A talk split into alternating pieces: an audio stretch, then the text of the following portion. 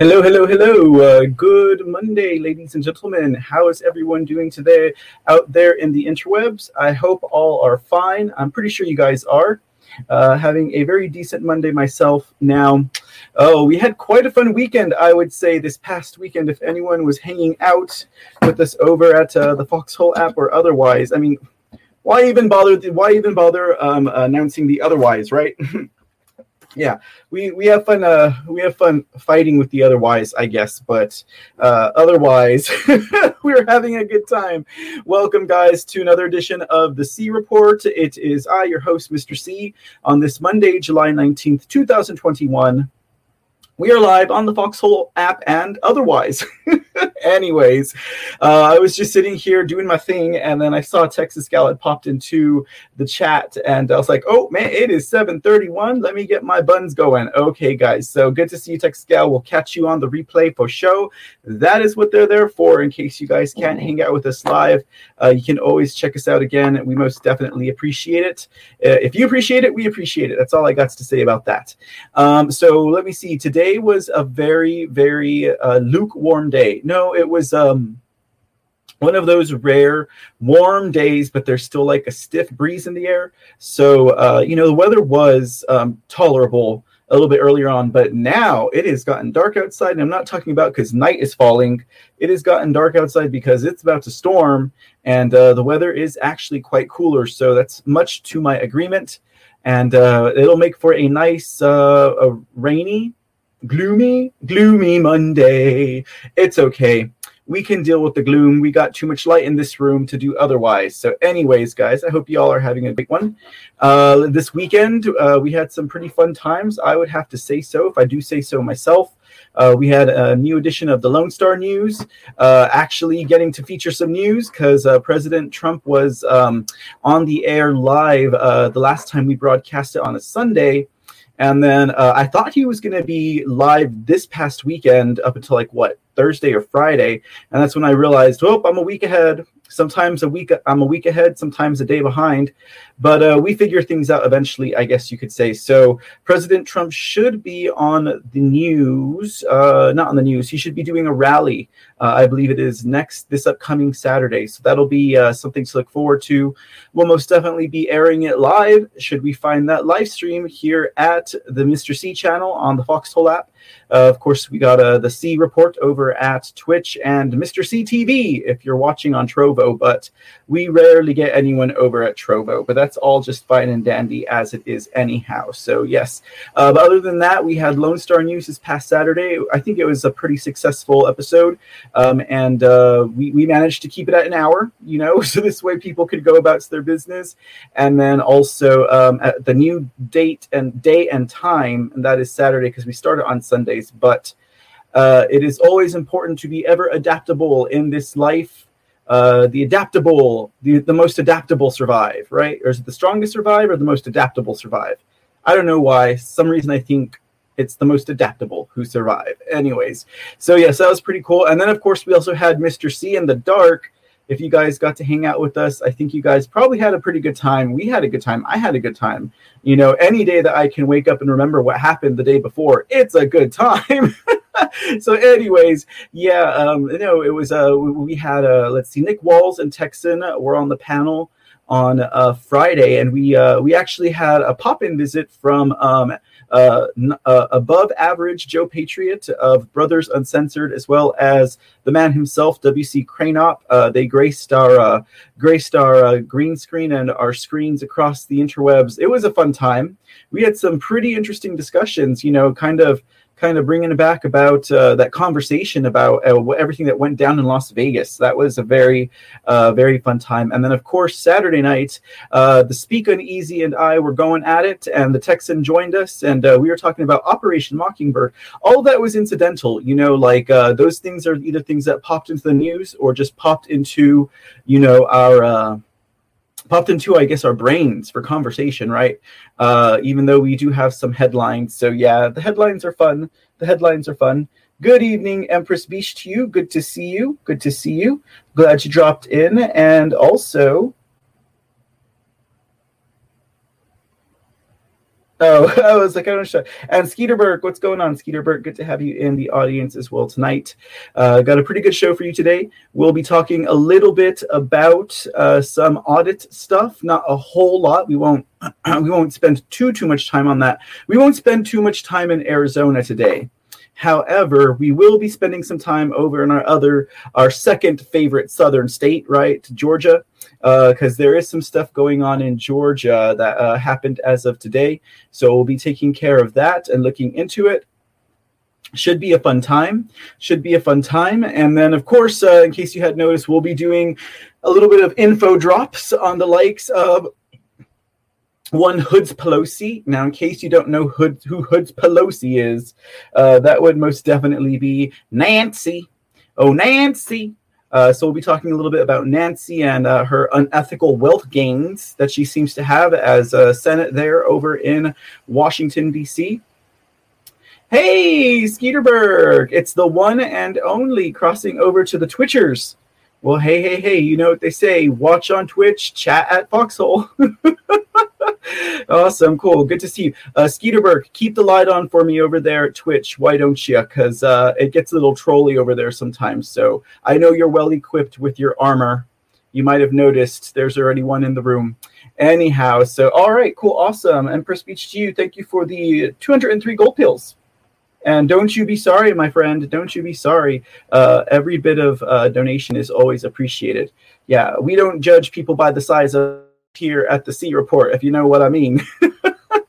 so anyways yes so we'll be uh oh yeah georgia georgia georgia. Yeah some more stuff going on in georgia today. Uh some stuff that's also not specifically related to a forensic audit but is still yet related to auditing the ballots in uh, georgia and uh, someone suing to recall uh, or to uh, decertify the senators over that being uh was it warnock and uh, let me think who else. Warnock and ossoff right? Those two jacks. All right, so those guys, of course, we also got a puff piece for General Milley. Yeah, we like we like making fun of General Milley here at the C Report. So I decided to go ahead and bring that story along with you guys. And let me think, what else do we got today? What else do we got today? Oh, something something else, something having to do with the uh, with the uh, governor recall election happening in the state of California. Hey, Sherry Pittsburgh, welcome to the room. How you doing today? Hope all is well with you, madam. Um, so yeah, so it seems like we'll have a pretty good and decent show for you guys today.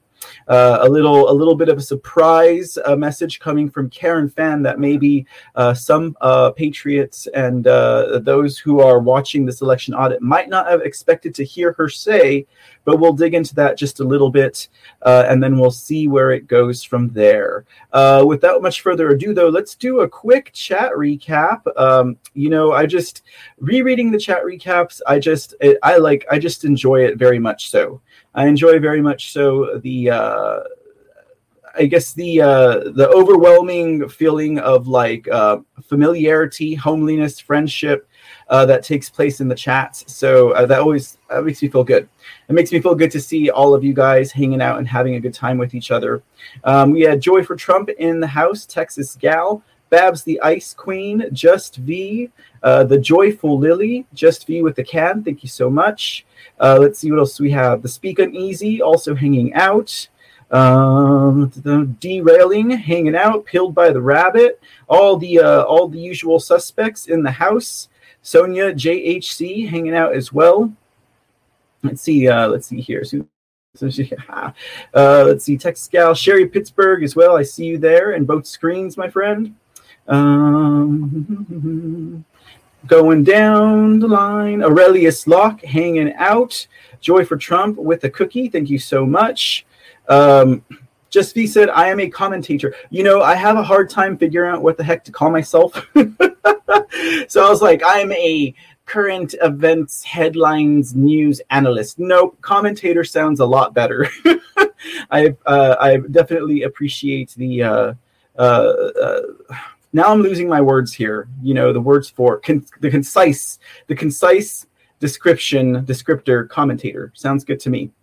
Uh, let's see here. Freedom Freedom Rider was a first time listener over at uh, the Foxhole Lab. So welcome, welcome, Freedom Rider. I noticed that everyone made you feel welcome, and I'm so glad that you hung out with us uh, last Friday. Now, in case you're in the audience again, Freedom Rider, we do a chat recap here at the beginning of every show. It's kind of a way to break the ice, you know, get the water flowing, get the juices flowing, uh, get everyone set up right for the rest of the report. And people are indeed uh, pouring in. The Texans hanging out as well. What's going on, my friend? All right. So let's see here. What else do we got? One, two, three, SKG, Service Dog Mom, also hanging in the house. Uh, let's see. One, two, three, SKG. Tom MacDonald's new song "Withdrawal" is intense. I have not heard that yet. I have not heard. I, I can't remember. I've only heard a few of his songs, to be honest with you. Uh, of course, there's a lot of controversy around Tom MacDonald, so we'll go ahead and leave him alone for now. Aurelius Locke seems that he might be a fan, though. Uh, Be Curious was also in the house. Um, Service Dog Mom says, Don't play much music because I listen to my Foxhole creators whenever I can. Hey, there's no better excuse to not listen to music, right? Uh, I used to be a music junkie, to be quite honest with you. It seems these days that there's no music on my radio. Mer. Um, let's see here. Uh, my, my time is just taken up by so many other things. You know what I mean? Uh, let's see here. Oh, it's like, how can you not find time to listen to music? I know. Actually, I did find some time to listen to music today. Uh, I was sitting at home, well, here, obviously, in my place of existence, uh, getting my report ready for tonight, and I was jamming out to uh, the cool, soothing tones of the Speak Uneasy's uh, R&B jam session.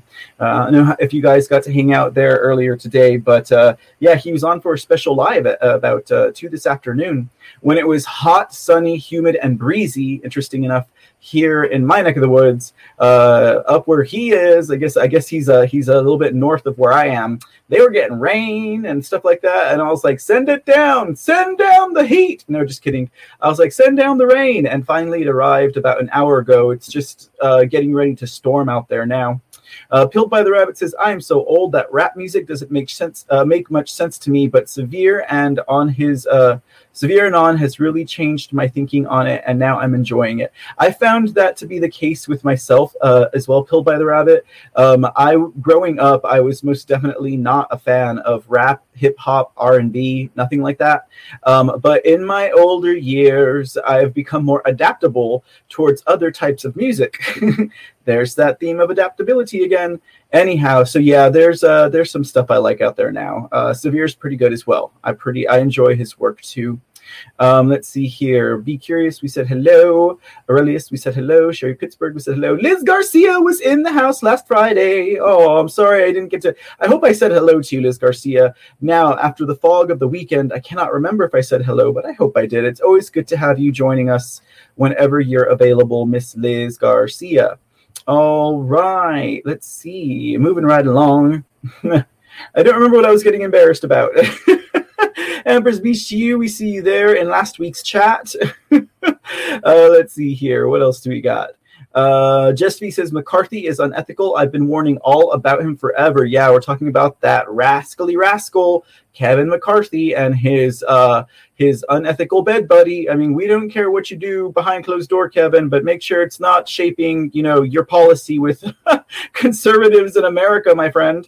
Jeez, Louise, uh, it's kind of like uh, what we'll be talking about with Nancy Pelosi today and her her uh, her stocks and her her the, the things that she does to. It's it's rather unethical. I mean, I'm sure all that we need is a conversation with her and you know one of these CEOs. I'm sure that's all we need to put her behind bars. Uh, she's made a lot of money, but we'll take a look at that a little bit later on. Texas gal, I was raising kids at the time and have no idea who the tick is. Oh, someone oh, a Freedom Rider said, "Oh my gosh, my man loves the tick." Well, he's he. I don't, you know, some people would consider that because you know, I mean, you know, people talk about comic books and stuff, and they're like dork, dork, dork, dork, dork, nerd, nerd, nerd, nerd, nerd. I mean, I don't read them anymore, but I will never deny my fondness for the tick. Um, he's by no means a guilty pleasure. I stand by my response. I stand by my decisions. I, I take responsibility for my actions and for my likings. So, ha, too bad. Uh, let's see here. Uh, what does this Garcia say? Uh, Empress Liz Angel Wings was hanging out in the house. Awesome. Uh, let's see here. Liz Garcia said, Anderson Baby Eater. I honestly used to like him. Once I got awakened, um, I knew what he was about. Yep, that's what I'm saying. Back in the day, I was like, ah, he looks like he'd be a freak. And that was before I was even awake. Like I just knew it by looking at him.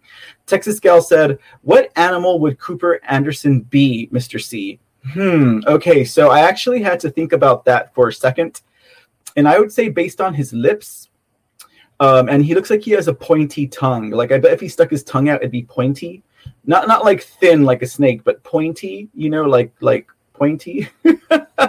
I would think he maybe he was like a lizard, some kind of lizard. I could see him being some kind of like square-headed lizard if you could picture that. I don't know. You tell me. uh, yes, their their true colors do show once they are cornered. Indeed, Liz Garcia, gift them some shades to keep us all cool. Um, let's see. Uh, Jess V says when Fox announced Arizona five minutes after polls closed, I watched each of the states stop counting one after another. I went to bed nauseated. Yep, indeed. Yep, indeed. I, I was like, I was like, it's done, it's over. I was like, Fox has betrayed us. Um, we should have known better. Of course, we should have known better, right? But I think all of us, like, you know, we tend to. Well, if you're like me and you're an eternal optimist, you tend to give people the benefit of the doubt until they prove themselves to be otherwise. And then it's like, well, my friend, you're the one who didn't keep yourself where you said you were. And uh, we got to drop you like a rock not like Iraq, the country, but like Iraq. Okay, so uh, let's see here. Uh, but Sonia JHC says we need to remember it had to be this way. And that has actually been the angle that I've been taking this at from day one. From day one, with this whole, instead of getting all gloomy and black pilled and giving up hope and losing faith, uh, that's not my game here, guys. That's not what I'm about. I'm about making sure that we press on and that we maintain that uh, that visibility of of of winning, basically of of coming out on top. And that uh, because if we give up on that stuff, we're going to give up on our own humanity. We're going to give up on ourselves. We're going to give up on our neighbors. We're going to give up on our country um, we're going to give up on everything that we believe in and our foundations, and we don't want that. So my angle, just like uh, Sonia JHC said, it had to be this way. Now, if it had to be this way, oh my goodness. Well, I mean, why does it have to be this way? Well, I mean, uh, you guys understand it. You guys understand it. I know you do. Um, in regards to, to to things going the way they went, we had more swamp. We had to clear out. We had to get uh, the deep rig lights, so to speak shining bright so this way we could go ahead and uh, see what was going on underneath them swamp waters uh, I think I've I've made the uh, I've made the analogy before of you know that um you know that that uh, glow in the dark liquid that they pump into people's veins to see where clots are and stuff like that. Like that's what was going on here. So we could see where the clots were in uh, the body America as far as you know the military goes, as far as uh, even more of these RINOs because the RINOs those are the ones that have been far worse than the Democrats because at least you can see a Democrat coming at you, right? Whereas the RINOs, uh, they're sneaking up behind you with, uh, you know, with uh, uh, piano wire, and you don't quite see them coming, you know. So um, we needed that to happen. Uh, we needed the people of America to wake up. We needed to see. We needed to see not only the people of America awake, we need to see them acting on what they were seeing and not just being complacent and sitting there and saying, okay, well, someone's going to take care of it, or you know, we'll fill out this petition. Uh, but you know, everything that we've seen from uh, the audits happening in what five or six states now, uh, all the way to like the recalls that we see going on in California, um, uh, to the way everyone is fighting to uh, get this border crisis solved. Um, most definitely, the people of America have been activated which is something that we really needed to see. Uh, we couldn't just do it sitting on our laurels um, and and it t- it would take more involvement. And I think that way, because you know how the old saying goes, uh, people will get the kind of government they deserve. And if we want to be a lazy populace, boy, we're gonna have some uh, we're gonna have some lazy bureaucrats and also very very evil, malignant politicians coming in, just as we've seen. Uh, and if not so, more pronounced in the last year to five years than ever before. Like, I mean, uh, did you guys see? There was, um, I saw this video clip today.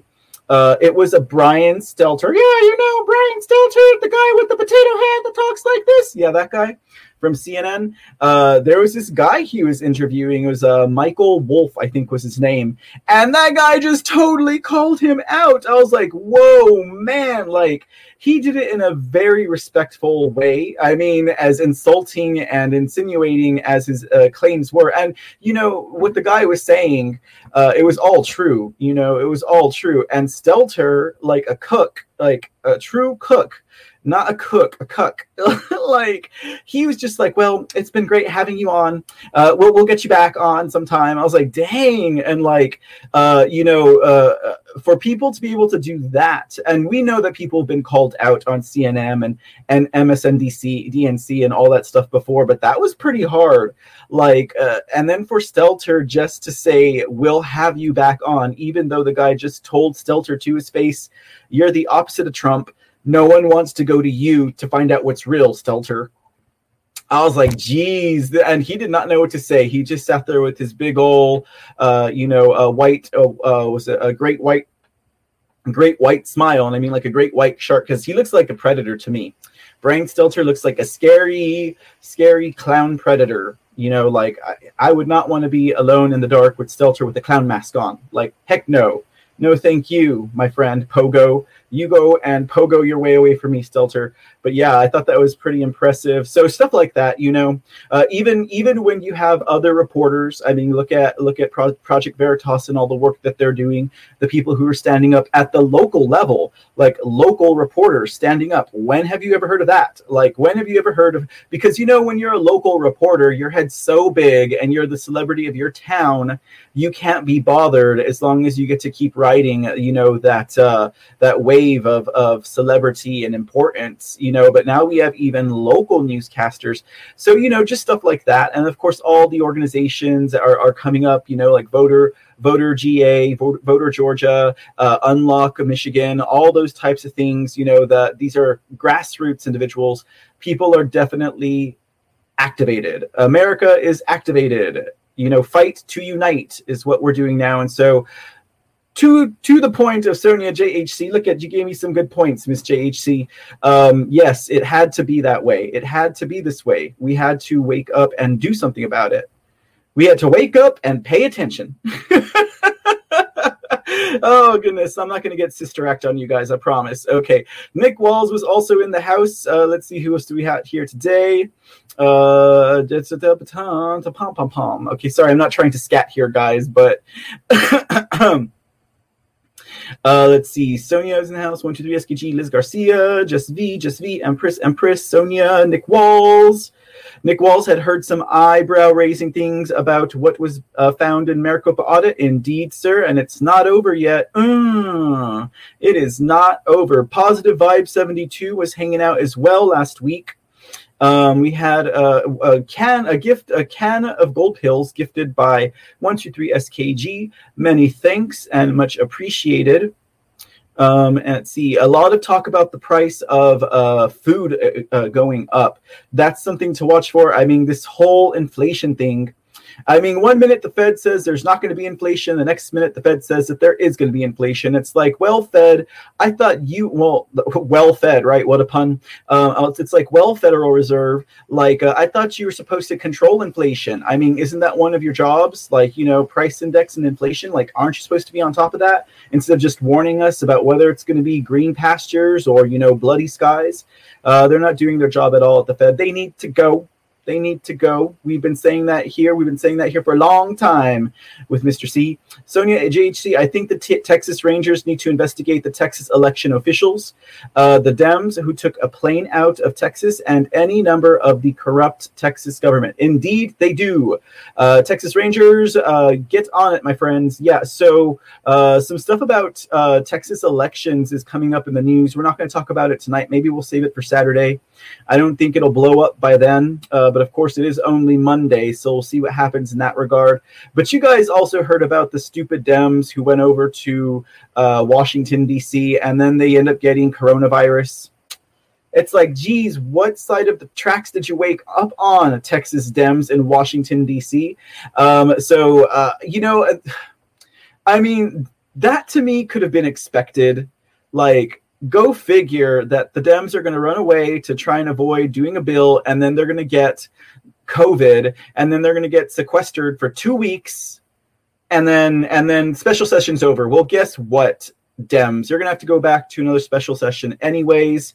You just trying to get out of jail time. No, they're not going to get arrested jail time, but they will get they will get uh, they will get um, arrested and sequestered to the state house. Maybe they should have a COVID 19 wing of the state house, or maybe we should just put them in bubbles, right? Like Bubble Boy. We should just put them in bubbles and then we can let them make decisions that way. I think that could work too. I mean, I mean, I'm sure all of our legislators in the state of Texas are vaccinated. They shouldn't really be afraid. They shouldn't be afraid. But uh, then again, uh, let us never say that we didn't know a politician that wasn't at least somewhat hypocritical or a dirty liar. Looking up, sneak, sneaking in. we saw you there, Miss Looking Up. Uh, let's see here. What else we got? Uh, Empress. Okay. Oh, yes. Okay. Sonia. Uh huh. Just the. Oh, Deborah Erdman hanging out. How's it going, Deborah? Gifting a cookie. Very, very nice. Thank you much. Thank you much. Keeping my cookie jar full. Uh, let's see here. What's my grandparents? Mm hmm. All right. Yeah, very lively, lovely. Oh, we had uh, what was, uh, well, where, where'd it go? Where'd it go? Oh yeah, yeah, yeah, yeah, yeah, yeah, yeah. Weaponized Truth was also hanging out with us last week. Always good to have you along there. I said something apparently that was oh the tongue twister. I kept getting tongue twisted.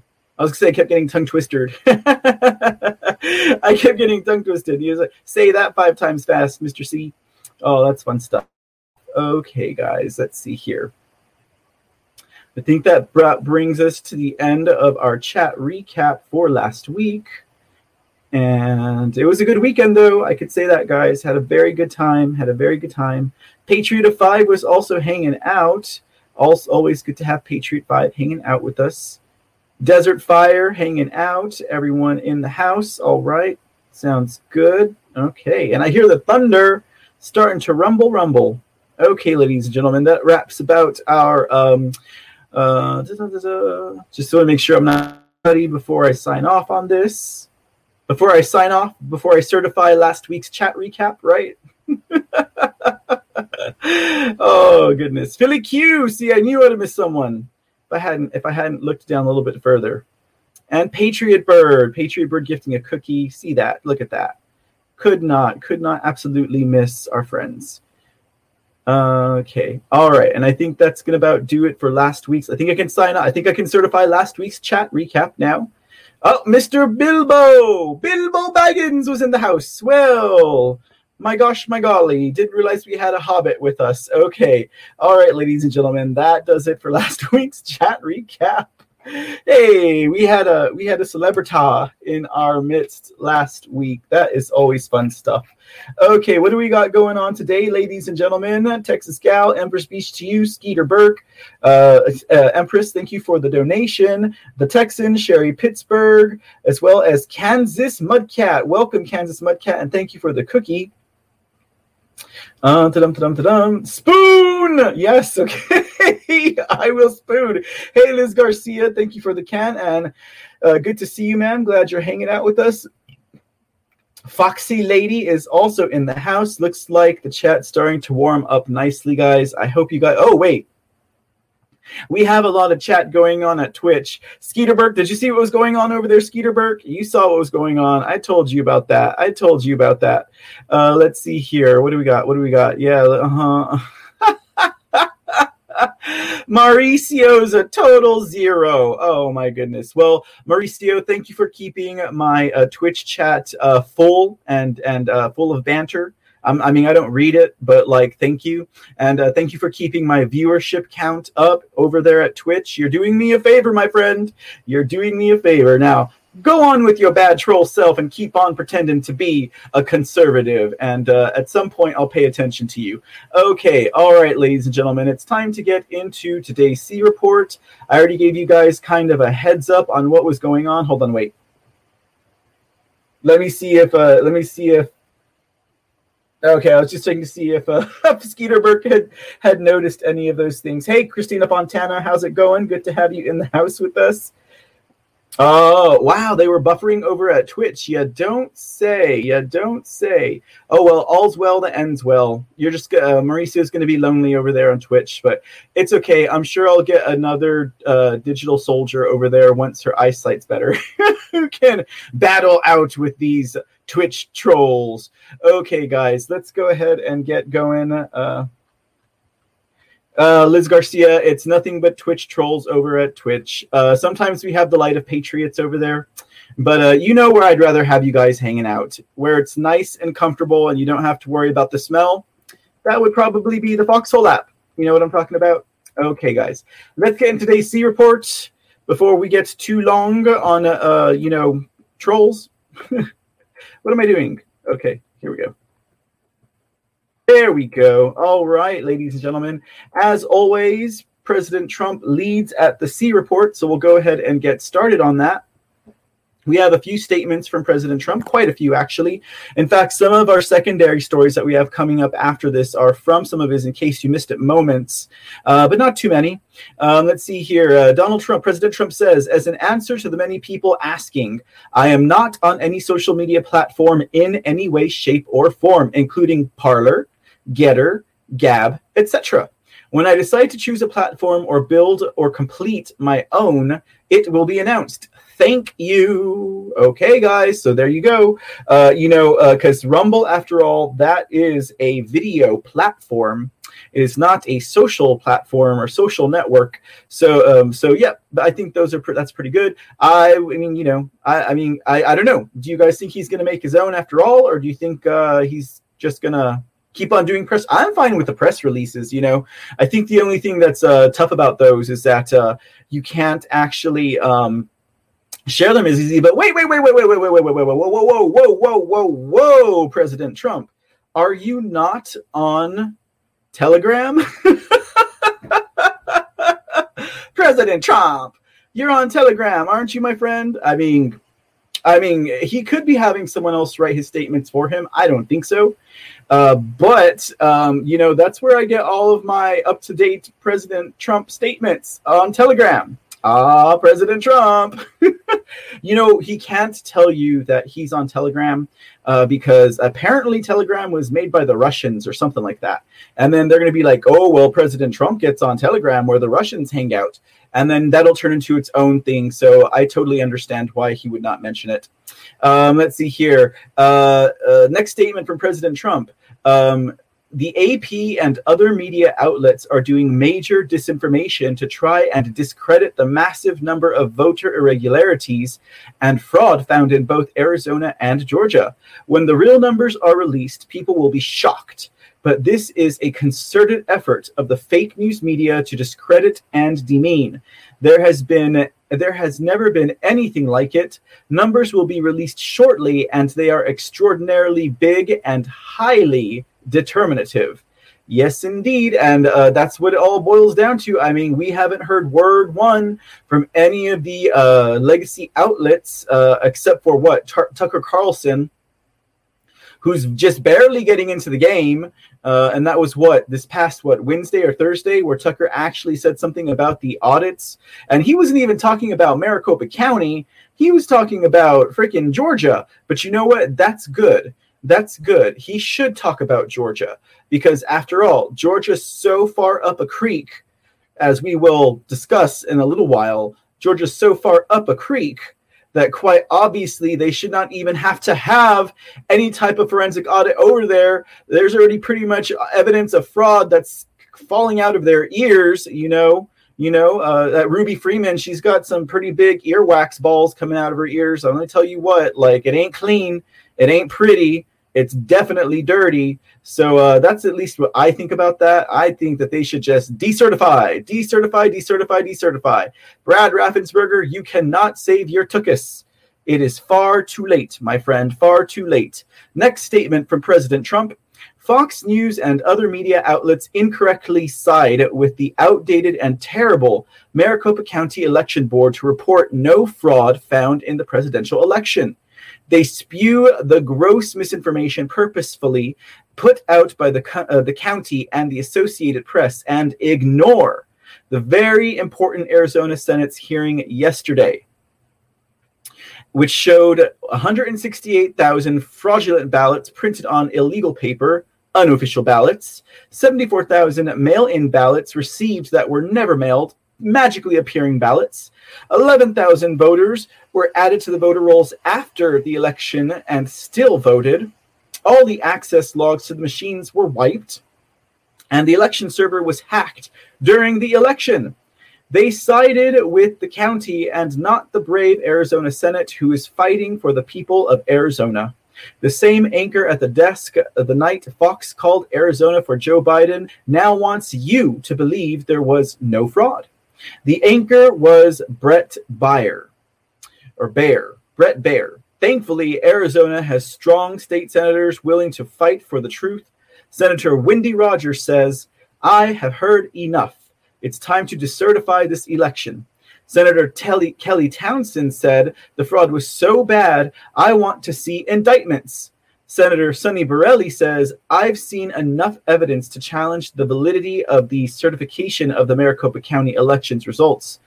Arizona shows fraud and voting irregularities many times more than would be needed to change the outcome of the election. And I'll say it again, guys this is all the stuff that they found on a forensic audit. They found this in a forensic audit. And a lot of the stuff is looking very similar in Georgia without even them having to have done an audit. Many thanks to voter GA, right? So, uh, Georgia, just decertify. Just decertify. We'll talk about it in a little bit. Next statement from President Trump Crime in our country is escalating at a pace we've never seen before.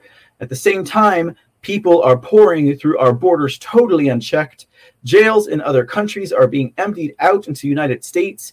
This is far worse than any thought anyone thought during the fake election. Mm-hmm, mm-hmm, mm-hmm. It's terrible. It's terrible. I think I was seeing an article earlier also that was talking about how uh, you know, uh, the people who are coming in across the border are getting treated a lot nicer uh, than those brave Americans, patriotic Americans that were there during the January 6th false flag riots. Uh, tells you how backward our country is right now. Very backwards indeed. Next statement from President Trump Joe Biden kept talking about how good a job he's doing on the distribution of the vaccine that was developed by Operation Warp Speed, or quite simply, the Trump administration. He's not doing well at all. He's very behind schedule, and people are refusing to take the vaccine because they don't trust this administration. They don't trust the election results, and they certainly don't trust the fake news, which is refusing to tell the truth. And they want to blame uh, Republicans, they want to blame conservatives, they want to blame people who have concerns over vaccines on the death of millions. Well, you know, why don't you go talk to uh, Gavin Newsom or Wretched Gretchen Whitmer? Or was that Gru- uh, Gavin Gruesome? Gruesome Newsom, right? Go talk to Nipple Rings Cuomo. You know, those guys are responsible for a lot of deaths during this whole COVID debacle. You know, I don't think it's fair to place that on the shoulders of conservatives or patriotic Americans by any means. Final statement from President Trump for tonight. Uh, why won't the RINO Maricopa County Board of Supervisors in Arizona give the routers? What are they trying to hide? They are fighting for life or death. What is going on? Give the routers. Doesn't this mean that the voting was, despite their statements to the contrary, connected to the internet? The voter fraud in 2020 presidential election was monumental, and the facts are coming out daily. And indeed, ladies and gentlemen, there is nothing that can stop that. Nothing that can stop that by far. parched. Okay. All right. So those are our statements from President Trump for today. Read them and weep. Uh, listen to them and keep. Right, ladies and gentlemen. I don't know why I'm rhyming so much today, but all right. Let's go ahead and get into what we got to talk about today. We're going to start with this supposed man here. Look at him we caught General Milley making fish face. He's like, I'm posing for the camera, making them fish lips. Who do you think you are? A 20 year old gay SJW twink? I don't think so. A supermodel walking down, or maybe one of those like uh, I don't know hood girls, right? No, Mr. Milley. we see who you are now, sir. We must definitely see who you are now. Okay, so why do we have this uh, this uh, this this dork's face on the screen? By the way, the uh, the the uh, the the troll over at Twitch had said uh, had called this man had called this man a great general. Mm-hmm. Mm-hmm. Yeah, it's pretty easy to see their colors after a while. So, anyways, so uh, why are we talking about General Milley now? I thought we were done with him, right? I thought his panties were enough in a twist. Well, apparently not. So, what we have here now is because we have all of this fallout coming on him. You know, we had all of these things that were being said about him, you know, all the statements President Trump was making and uh, refuting him left and right and left and right you know, calling him out for the coward that he is. And then this man, of course, is defending critical race theory and he wants to know why he's so angry because he's white. I don't know, Milley. That might not have anything to do with uh, your skin color. why are you so mad, Milley? Why are you so mad? I don't know. Okay, so uh, based just just this face alone, which is it's it's perfect, guys. Like, can you tell how how can you tell how high up and tight that wedgie is that he has? Because apparently this was the state of provocation that this man was in with President Trump all the time. Like apparently he was just getting wedgied so hard, hard, high up there from President Trump. He was just always walking around with his panties in a wad. Like he just he was just like falling apart. Like he was he was always on on he was always on the if you know what I mean. He was gonna have a mental breakdown. He didn't know what was going on. He was just he was freaking out. He was like worse than a, a neurotic. I don't know what is something really bad that's neurotic. Anyways, so so, after all of this, of course, you have to realize in the world of celebrities and politicians and media, they have to have their publicist. They have their publicist, they have their PR firm, they have their their per- public relations individual, you know, the Olivia Popes of the world that go and clean up their mess for them and make them look good. You know, they're like, we'll get this piece done for you in the Washington Compost. We'll have the New York Times publish this piece about you to make you look good, kind of like they did with. Uh, um, B two bomber, beluga whale, Billy Billy Barr, like you know him, like kind of like with him. Why do you think that that piece appeared? I think it was in the Washington Compost with him, uh, in regards to what Trump was saying and what he said actually happened. It's damage control, ladies and gentlemen. Well, Mr. Milley, we'll call him, uh, we'll call him uh, Millennial Mark Milley. so Mr. Milley, Mr. Milley had done himself in so hard with his with his brash defense of um, of you know a white uh, what is that white white anger or what is it called? you see, I'm not racist, so I can't think of what these terms are called. C- critical race theory and his white aggression and his uh, his uh, cultural appropriation. I don't know. Like uh, so, he done he done himself so hard. Like guys, like basically he wedged himself so hard with that. Like clearly his stock was plummeting. Clearly, like everyone was like, "We see you now." Uh, millennial Mark Milley, we see you.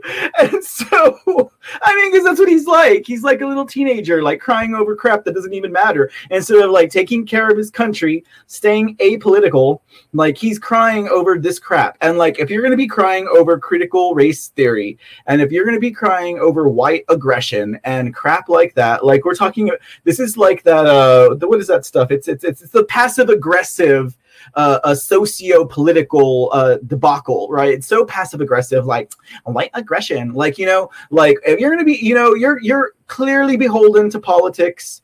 You're clearly gonna just be talking. You're you know you're political.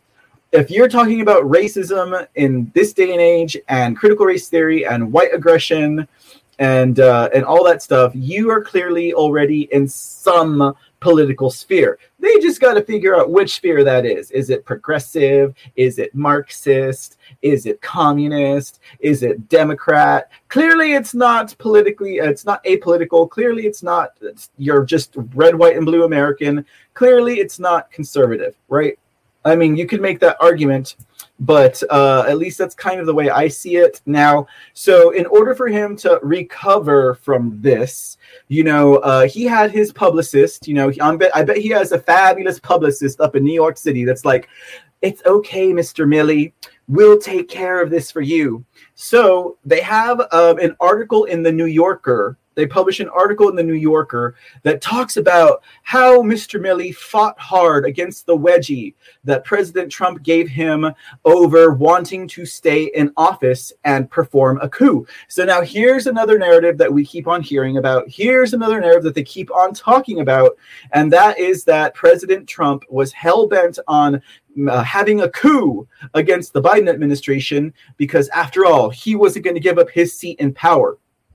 Now, if you ask me, this article by the New Yorker, if anything goes to show us exactly how hard this man fought to keep Trump out of office. Like he had already made up his mind even before, even before, even before elections had gone on, that he was going to make sure that there was a peaceful transition of power and that he was going to do everything he could to make sure that President Trump didn't start any shenanigans, whether that was whether that was uh, refusing to leave from office and uh, thereby committing a coup or starting a war. Okay, so apparently Mark Milley had his panties in a knot pretty high up his keister because he thought that the the only president that has kept us out of war in their entire term was going to start a war on the eve of inauguration day.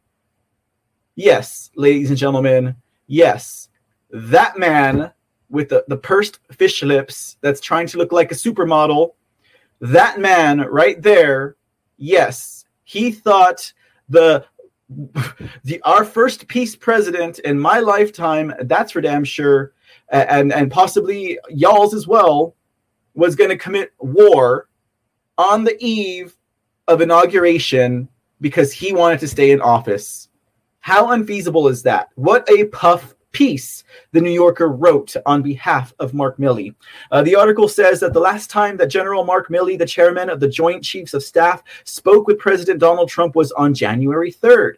The subject of the Sunday afternoon meeting at the White House was Iran's nuclear program. Okay, now, this is what Milley had to say. He said there were two nightmare scenarios for the period after the November 3rd election, which resulted in Trump's defeat, but not his concession.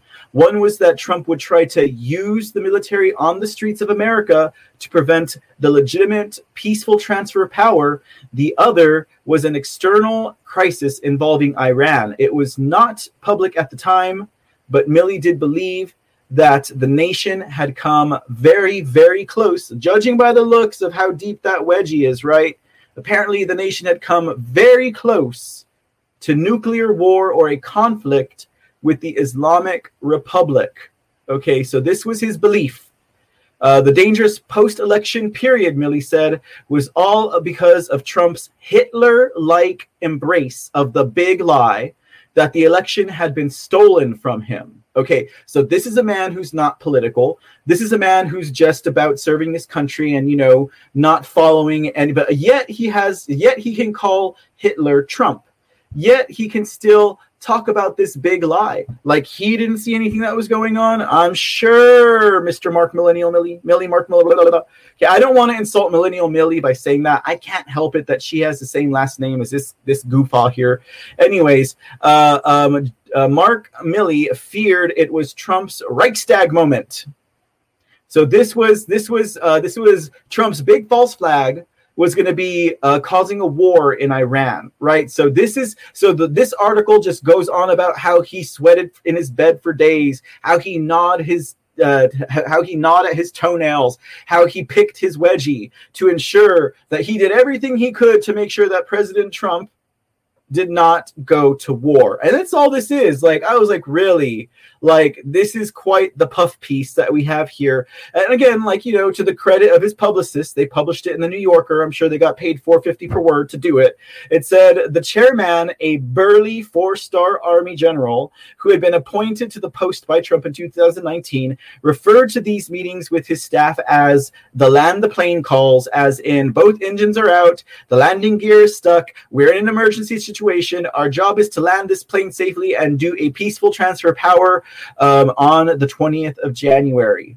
Okay, so again, here were his four goals. General Mark Milley had four goals. His first goal was to make sure that the United States did not enter into unnecessary wars overseas. Uh, his second goal was to make sure that the United States troops were not used on the streets of America against the American people. And his third uh, goal was to maintain the military's integrity wow, that's kind of like, whoa, uh, 2020's hindsight, General Milley. You're talking about maintaining the military's integrity, and yet here at the same time, you're crying over white aggression and critical race theory. And his fourth goal was to maintain his own integrity. Like, yeah. Uh, did we say something about hypocrites a little bit earlier today? Because, geez, I'm. this Mr. Milley. I don't know about him, man. I mean, I don't know Mauricio Zero. You can go ahead and join him over there with his wedgie if you want. But, uh, uh, anyways, it says here. Uh, it says here that uh, he met with the Joint Chiefs almost every morning, right? And he said he told them to make sure there were no unlawful orders from Trump and not to carry out any such orders without calling him first, almost a conscious echo the final days of Richard Nixon. So here we go again someone who's apolitical, right? Someone who's, uh, you know, supposed to be following the Constitution, instructing his own Joint Chiefs against the president, um, and just assuming that he was going to do a coup. He said Trump might attempt a coup. Trump might attempt a coup. Oh, but he thought and he knew that Trump would fail because he would never succeed in co opting the American military. Now, here's the other thing about that Trump said it himself, right? He said it himself in a statement last week that if he was going to do a coup, and he never would have, he would never do it with the likes of Mark Milley.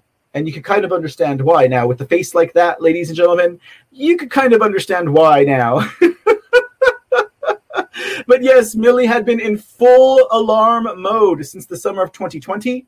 That's including whenever he was there in uh, the infamous Lafayette Square photo op that uh, Milley took with Trump. Now, you know, even after President Trump had been uh, had been uh, his uh, his um, his uh, accusations had been expunged, you know, in regard to the whole Lafayette Square and the whole clearing out of the park, et cetera, et cetera, et cetera. And you know how the papers came down on him and they're like, Trump's being a dictator and Trump this and Trump that. Um, and so even after being expunged, the New Yorker still said, the New Yorker still said that uh, Trump violently removed protesters and not only did they say protesters, because don't forget that the church was burning, right? It was still smoldering during this whole photo op between, you know, President Trump and Esper and all of them.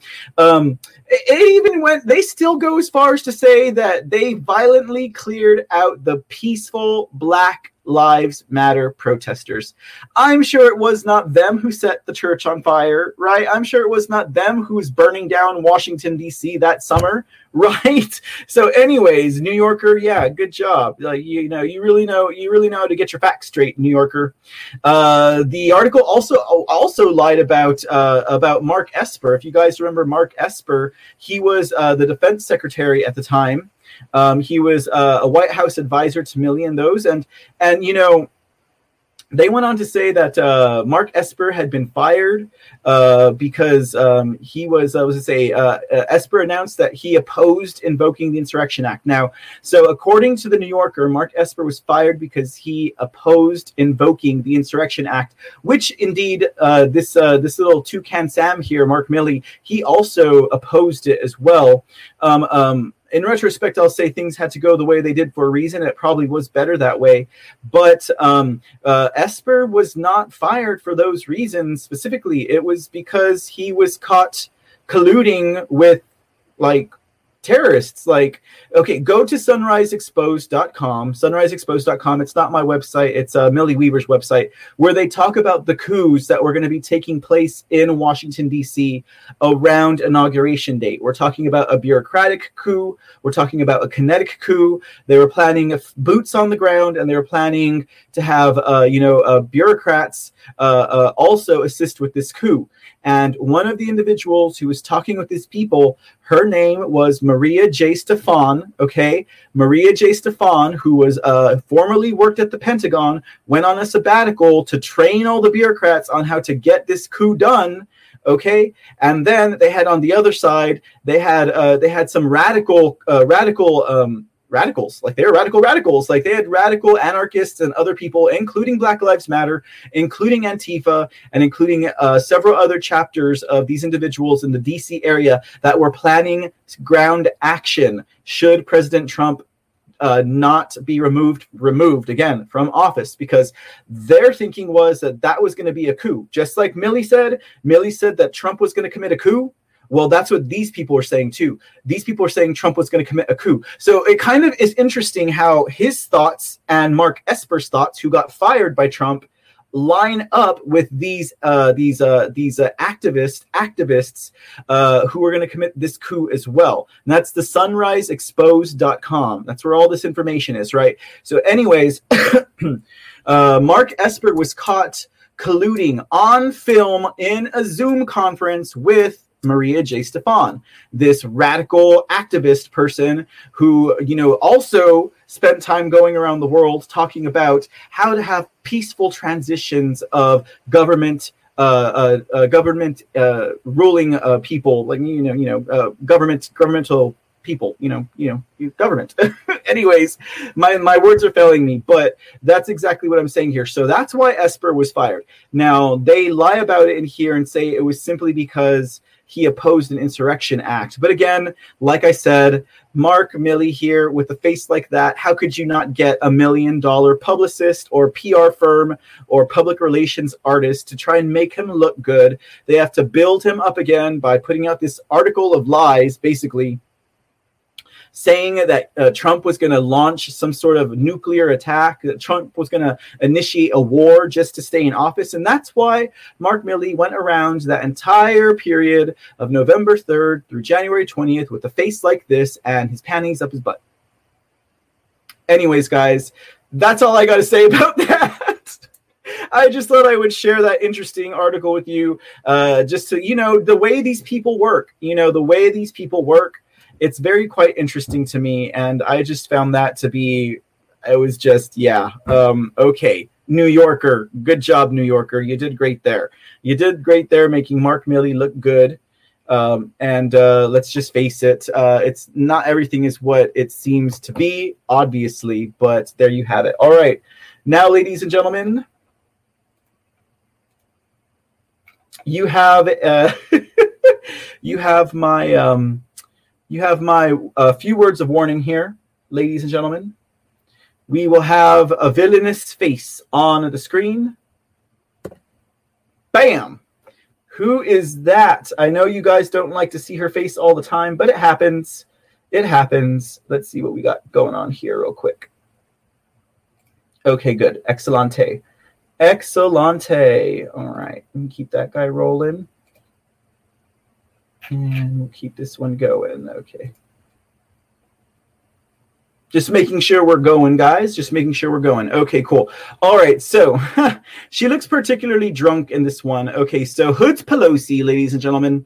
Let's talk a little bit about Hoods Pelosi. Uh, in case you were wondering why I call her that, well, just look at those eye hoods that give her that second eyebrow. You see? Hoods Pelosi. Yeah, she's got some eye hoods. She got some pretty crazy skeletal eye hoods, so that's why we call her hoods Pelosi. Okay, now enough about that. So uh, we had a oh oh oh yes, this was one of President Trump's "in case you missed it" moment. Uh, so in his statements today, he released an "in case you missed it" moment, and uh, he was talking about uh, Nancy and Paul Pelosi's exorbitant wealth and how it is that they come by it.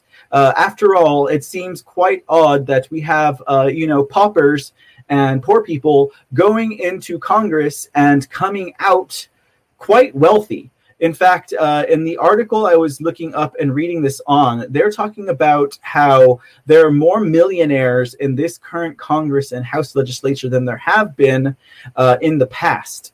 Uh, so, specifically speaking about Hoods Pelosi here, she is uh, actually the sixth richest member of Congress and that's according to a recent financial disclosure filed in 2019. Uh, now, there's another website you can go to to find this stuff out at. It's Open Secrets. I think it's uh, either .org or .com. I have it coming up. We're gonna look at we're gonna look at that in just a sec.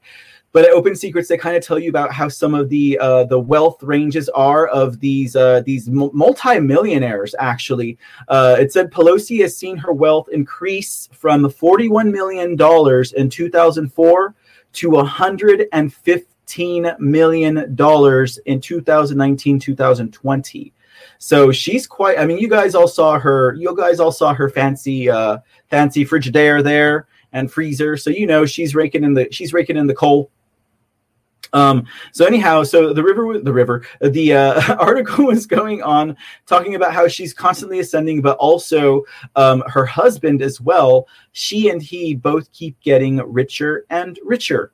Um, and most of their um, wealth is due to their extremely lucrative, lucky, guys, lucky decisions on when to buy and sell stock options stocks and options in uh, some of the very industries that she actually exercises some direct influence on. So you guys have probably heard about this before, right? She uh, she tends to have most of um, uh, which she buys and sells and trades from in Silicon Valley tech industries. So that's actually very interesting because, after all, you know, she's sitting on a bunch of committees and they're passing rules and laws over what's going on with Apple and Google and Facebook, Silicon Valley, right? And yet somehow she keeps managing to get richer. So that's why I was saying, like, at the point of this article, they're saying they don't have any hard evidence against Nancy Pelosi that they could indict her on for, like, you know, insider trading and stuff like that. But that's where I say, you know, all it takes is one phone call. All it takes is one recorded meeting. All it takes is one video conference with her and a CEO actually talking about some of this stuff that you know that could be that could be you know the uh, that could be the hammer coming down for her. Um, it says here in the article that uh, Pelosi has close to 75% of her trading in stocks uh, that ha- um, over the last two years in big tech which is more than $33 million worth of trading.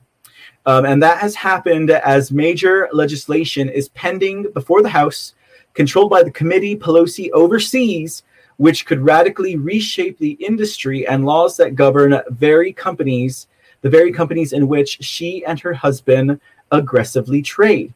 Now, her biggest one would be Apple. Apple and Pelosi go hand in hand like an apple and Adam and Eve, right? Uh, it says to underscore the towering conflict of interest at the heart of Speaker Pelosi's self enrichment. Uh, we'd have to think about um, how often Nancy Pelosi trades with Apple. Buying and selling in that one company accounted for 17.7% of Pelosi's overall trading volume and during that same period of time, Pelosi held at least one private conversation with Apple CEO Tim Cook about the state of Apple and possible effects on the company from varying uh, various pending bills uh, and reform in Silicon Valley. So she's obviously has had some of these meetings I guess they don't keep minutes. We don't know exactly what they're talking about, but they don't consider this to be um, insider trading. They do say, "Oh, it looks it looks kind of weird." Um, it, it, could be. It, there's possibility it's a little it's a little unethical. Uh, but by no means is there anything to see here with Nancy sitting on committees and overseeing laws that have to do with the future of these companies. Uh, and this one little interesting, um, uh, interesting tidbit here it was saying in the days after lawmakers introduced legislation that could break the dominance of tech companies, Apple's chief executive Tim Cook called Speaker Nancy Pelosi and other members of Congress to deliver a warning. When Mr. Cook asked for a delay in the Judiciary Committee's process of considering the bills, Ms. Pelosi pushed him to identify specific policy objections to, uh, to the measures. So you mean right there, she's like, oh well, you know, she's going to throw him a bone. She's going to give him something to figure out. She's going to help him out somehow, or he's going to make recommendations to her that perhaps, you know, she could go ahead and rule on or influence, and then you know, somehow her stocks might rise. You know, somehow the price might go up for her. It says sources who refused to be identified tried to convince the Times reporters that Miss Pelosi pushed back on Mr. Cook's concerns about the bills. But in doing so, they confirmed the rather crucial fact that Pelosi was having personal, private conversations with the CEO of a company in which she and her husband were heavily invested, and off to off of which they were making millions of dollars in personal wealth. And Pelosi, according to the report, asked Cook what changes were needed to avoid harming Apple and other silicon giants. So, indeed, my friends, she has great, great stock with these people. And I mean, uh, personally, I would think that anyone who is involved in this type of business has no business making laws, rules, regulations, sitting on committees that have to do with the same companies that they own stock in. Like that alone should be a disqualifier. She should recuse herself, should be a disqualifier by far. Now, Apple's not the only one. She also has uh, she has uh, she has uh, five total most traded stocks over the last two years uh, from Silicon Valley, that being Apple, Amazon, Facebook, and Google, as well as Microsoft. So all of these big tech uh, big tech companies have come up into the news as of recently. All of them have been uh, had a light being shown down on them. All of them seem to be getting away with murder, and yet here again we have Nancy Pelosi making money off of these companies. Now, wouldn't it be interesting if she sells all her stocks in all these companies, and then the next day they take away uh, they take away um, uh, the two thirties from them, the privileges of that. Like that would be interesting. Like, I mean, could it be any more obvious? Of course, that's just you know a hypothetical, uh, but that would be a very interesting thing to see. I think. Um, so, anyways, it says here uh, that there's some disturbing reports. The wealthy couple between uh, uh, Paul and Nancy, uh, the wealthy couple buys and sells in Google stock. They make millions. Uh, she works on bills that directly affect the future trajectory of Google. They lavish her campaign coffers with cash. So again, these guys are also they're also donating to her campaign and her office. I mean, this is blatant. You know, this this article and the last article I shared with you about Mark Milley, blatant, blatant. Sure, they are. Uh, I mean, I can't believe that there are even Democrats out there that would put up with this. Like, you know, people who are diehard Democrats. I can't believe they would put up with this kind of uh, this kind of this kind of uh, uh inside to me it's insider trading. I mean it's, uh, on the face that's what it looks like to me. They just don't have the receipts to prove it but she definitely has the bank account uh, that i think would suggest well of it.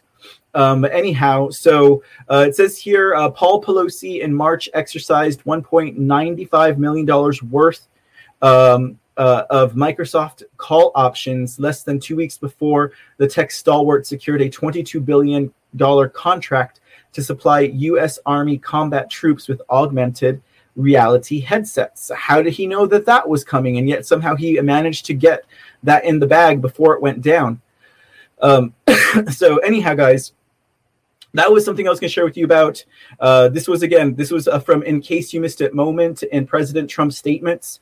President Trump was calling out exactly her wealth uh, and how uh, there may be some very unethical ties to her uh, um, financial gain in this industry. But uh, I wanted to share with you guys now. This was a website I was mentioning, Open Secrets, right here. It talks about majority lawmakers in the 116th Congress are millionaires. That's including Cocaine Mitch, y'all. Uh, we're not going to read it, but we're going to look at this right here. Uh, let me see if I can find a way to expand that for you. Yeah. Okay. So, uh, wealthiest members of Congress in the 116th Congress. Okay. So, uh, uh, from the House, we have uh, Rick Scott, a Republican from Florida. Uh, was at uh, $259 million in net worth. Mark Warner, a Democrat of Virginia, Mitt Romney, Republican of Utah. Oh, I'm sorry, this is the Senate we're looking at, guys. We're looking at the Senate here.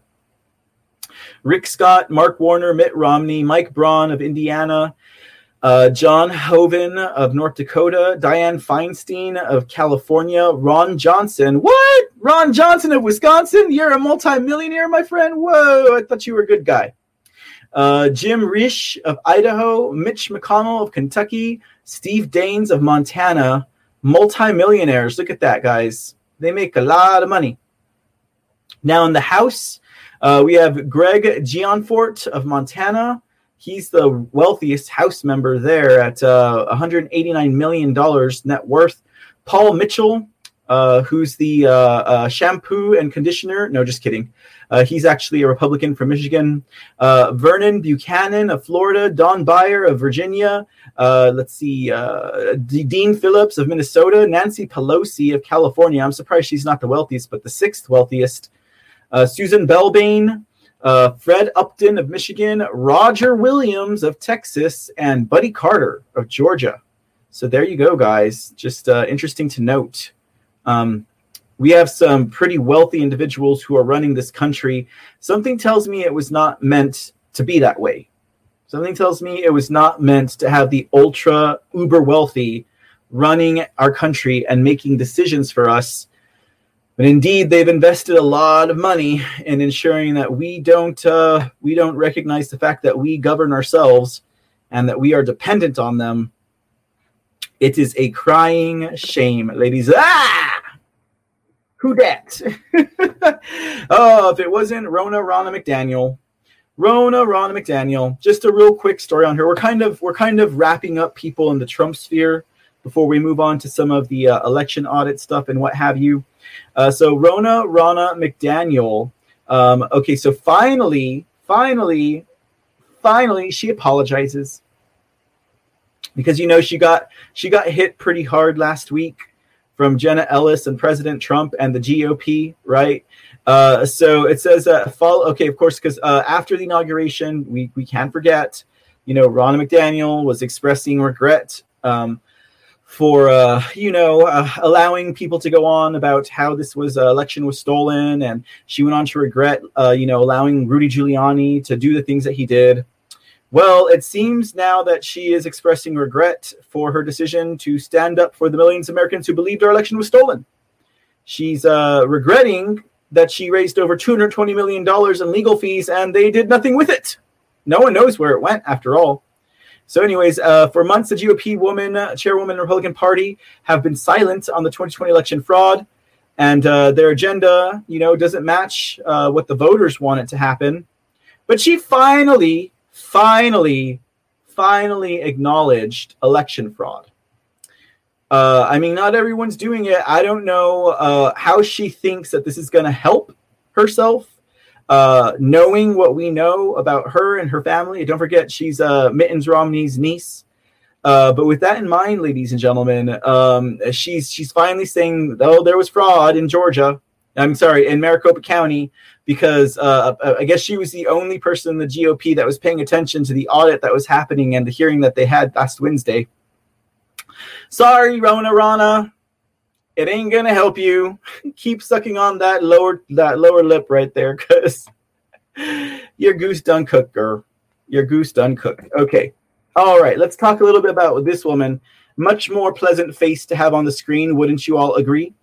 Uh, that is uh, Senate President Karen Fann. All right, we're getting into some of this election recall stuff now. In a turn of events that some patriots uh, may not find too palatable, in fact, uh, in a turn of events that some people might give up hope, right? And they might go black pill on us because, oh no, Karen Fann said something that we don't want to hear where's our hope? Where's America? Right? No, no, no, no, no, no, guys. Keep that chin up. Keep those eyes on the prize. Don't let that fire burn out. But here's what Karen Fann had to say. Are you ready, guys? Karen Fann said, We, the state senate, do not, I repeat, do not have the ability to recall the electors for the November 3rd, 2020 election. Now, calm down, everybody. the fight's not over yet, y'all. Okay, the fight's not over. She's just, I mean, this is legal, guys, according to the laws of the state. I mean, yes, they found the fraud. Yes, they found discrepancies. Yes, they found an exorbitant amount of fake ballots and other things that just should not have been happening the way they did. But according to the laws, in the the Senate cannot perform the recall. So it's okay. It's okay. It'll be okay. She's just making sure that the people who understand, the people who are watching this understand that yes, it was within their constitutional duty to perform a forensic audit, but the rules of their constitution do not allow them to be the ones to say we're going to have the uh, the elections recalled right now. So it's okay. It's kind of like she's dispelling myths so that this way people know moving forward where to look and what to look for, not specifically just putting your hopes on the brave uh, senators and representatives who stood up for their constituents and thereby the people of this great country.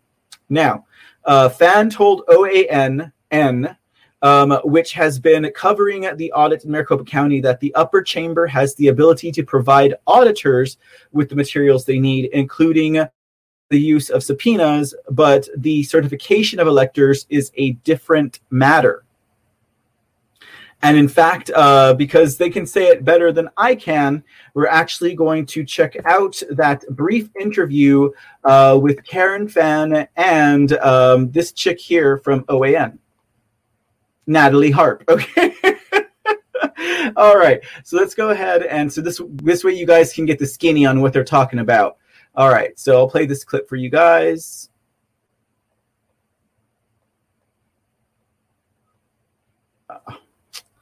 Come on then. Oh, there we go. We're obviously not correct.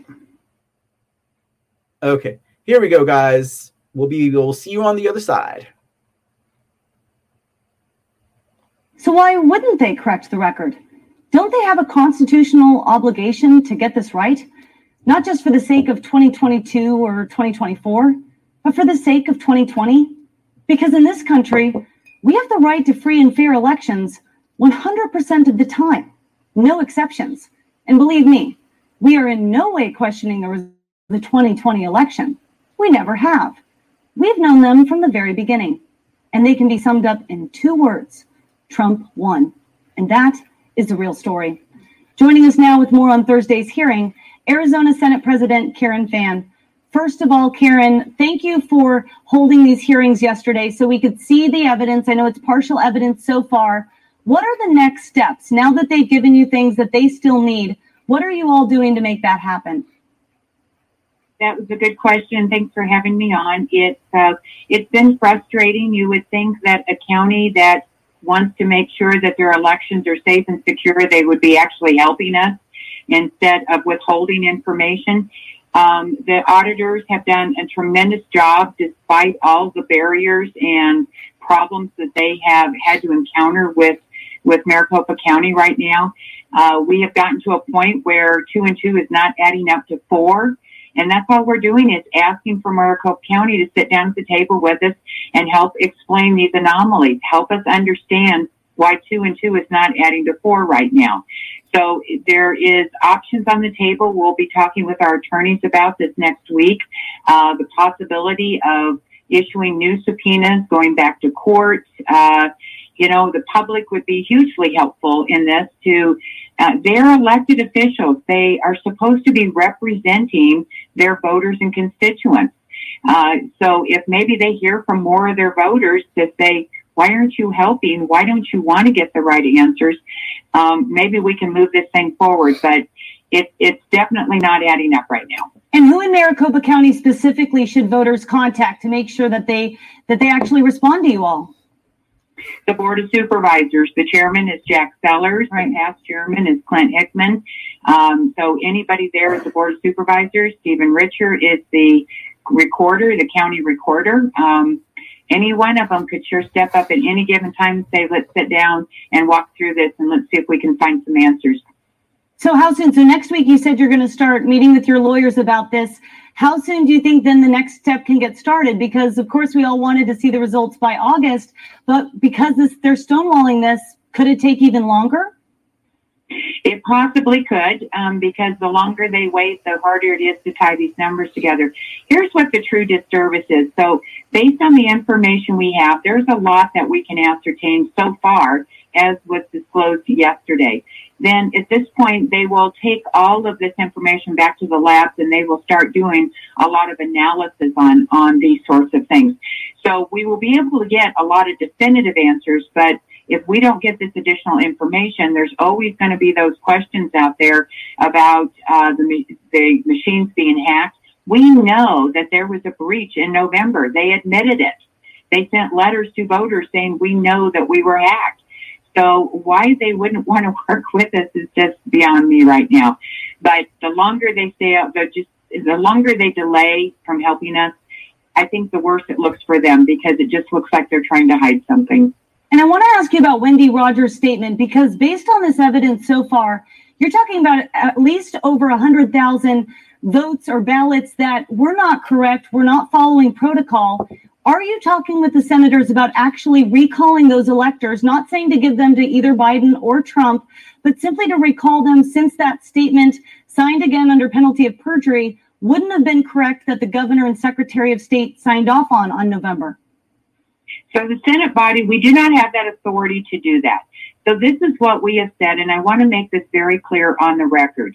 Um, we as the Senate body are, we have the ability to subpoena information because we make laws. And we're entitled to have that information to determine how to write those laws. That's why we have been successful in court, and that's what we're doing. It's all about election integrity. It's not about the Trump Biden race. It's not about the Kelly uh, uh, Martha McSally race. Um, are we auditing those numbers? Yes, because that's part of the audit. But this is about election integrity. So what we need to do is find the facts to determine were the procedures followed correctly? Was there any um, irregularities? Was there any intentional fraud there? If in case that is, we have an obligation to change our rules, fix our rules to make sure it doesn't happen again. And our obligation is to, if we find fraud, to turn that over to our Attorney General's office and to our congressional members. And they will be the ones that will handle not only uh, criminal uh, um, charges if necessary, but they will be able to determine what the next uh, path forward is as far as was this a fair election or not. So you're saying there's no way for the Senate because I think a lot of people's understanding with this audit was that we were looking at 2020 because if things went wrong, we at least needed to fix it. So you're saying there's nothing that the Senate is planning to do to make right in what happened in November to fix this on the record. Again, not saying award it to anyone, but not letting that record stand if you know it's incorrect. We, um, we as a Senate body do not have the constitutional authority to recall those. Who would then? Would it be would it be the attorney general you're saying if there was a criminal or you're saying there's no way if, if there's cheating, there's just nothing we can do about it. Is that what you're saying unless we write laws? I am not saying there is no way it can be done. What I'm saying is that our Senate body does not have the authority to do it. However, we will turn that over to the attorney generals, um, not only the state level, but on the federal level, and we will turn it over to Congress and they can make those decisions. And that is, I'm saying if there were any uh, wrongdoing. It could be that we might just find a lot of irregularities in the sense that there were problems with the votes. But if, if, if those determinations show that there was enough difference in account of, of the electoral, particularly since it was such a small margin here, as it was in some other states, then Congress is going to have to take care of that. They are going to have to make those decisions. This has never happened to my knowledge in the history of America. Um, so I don't think there is any precedent set for it at this point. So, and just so I understand, I'll, uh, just real quick, because I know we're coming up against a hard break.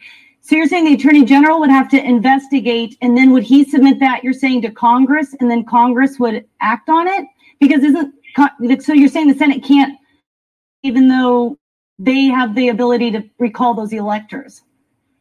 We do not have the ability to recall those electors at this point. So Congress, you're saying would they could if they saw your evidence? there has never been precedence on this, so I'm not sure how they would handle it, but we would turn it over to them because Okay. they would have to they would have to determine that form of action.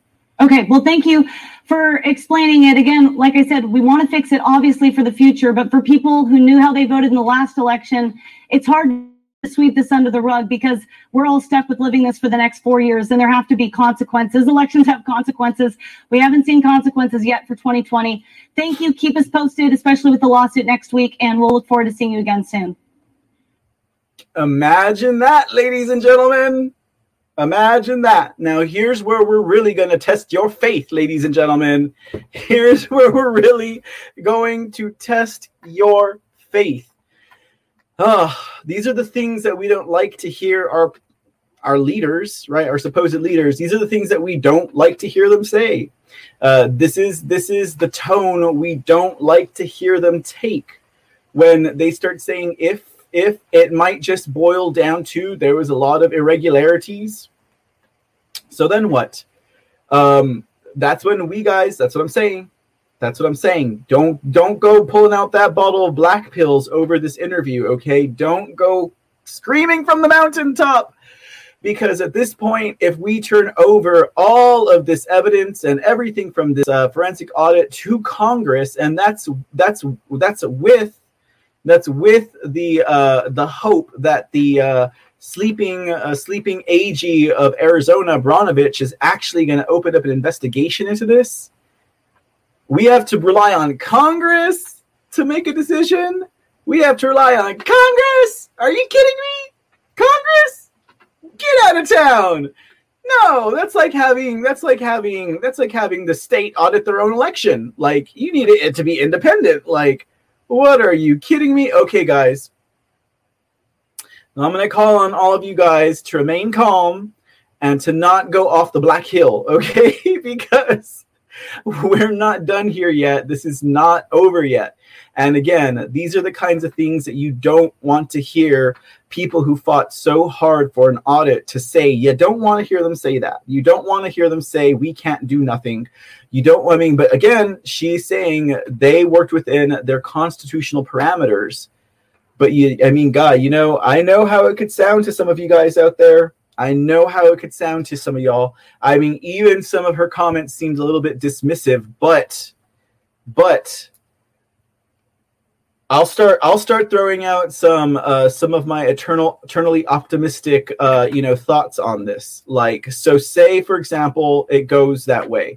Say it goes to Congress by way of uh, the sleeping AG of Arizona, right?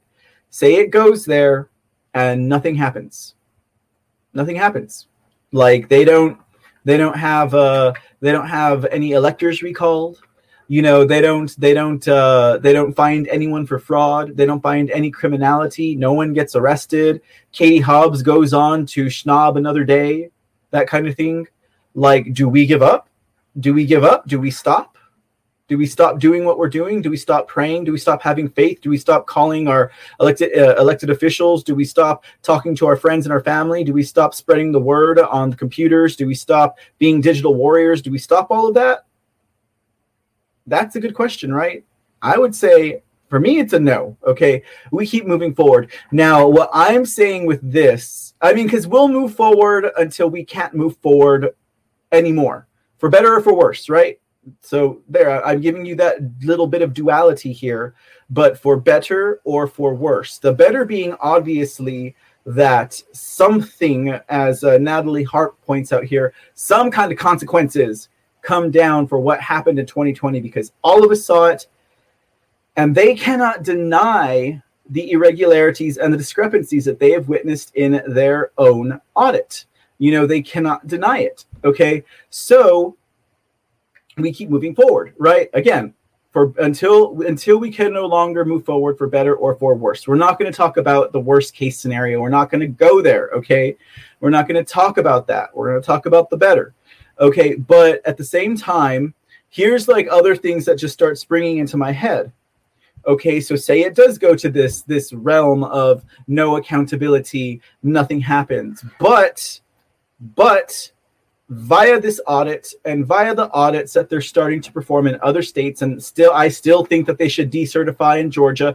Maybe someone else besides karen Fann in another one of these states will have a better idea of how exactly that they can move forward constitutionally speaking despite the fact that there's no precedence on this kind of case ever happening in the history of our country right? Maybe someone else will be able to figure it out. Maybe someone else has insights that Karen Fann doesn't have. Maybe someone else is tipped off, uh, legally speaking, constitutionally speaking, about what can be done, right? Because apparently Karen Fann doesn't know. Okay. So you have the audits going on in other places. You have all of that happening, right? Because I already know people are going to have a heyday with this. People are going to be like, it's over I knew it was going to be this way. I knew it. I knew it. I knew it. People are going to say that. They're be, I knew nothing was going to change. That's what people are going to say. I knew nothing was going to change at all. That's what they're going to say. That's what they're going to say. Okay. It's not over yet. Okay. So, as I'm saying, as I'm saying, okay, all of this process, everything from President Trump taking a step back and allowing things to move forward the way they did to the audits that are happening that yes it was allowed for this theft and this fraud to occur. But if you look at these two parallels or if you look at this these analogies however you want to call them trump as i said earlier trump stepping back allowed us to shine the light on much deeper parts of the swamp that we would not have seen otherwise allowing this election theft to occur, this coup, this fraud, allowed us as citizens to activate and to really dig and burrow into all of the different ways that they committed this crime. So it gets gridlocked in DC. It gets uh, memory hold in DC. What you gonna do? What you gonna do? Right? Maybe then we have to say we've got 2022 you know? Maybe then because not only do they know exactly every way that these people committed this crime crime of the century the crime of any century i would say and we're able to see it and they got these brand new ballots coming out that cannot be counterfeited I mean, is that the way it has to go? But what that would require and what that would entail of all of us listening today and out there and anywhere is that we would not be able to give up hope or faith in our country and in our own people, in our patriots. Certainly not. Otherwise, everything that President Trump and his administration did for us would be in vain. Okay.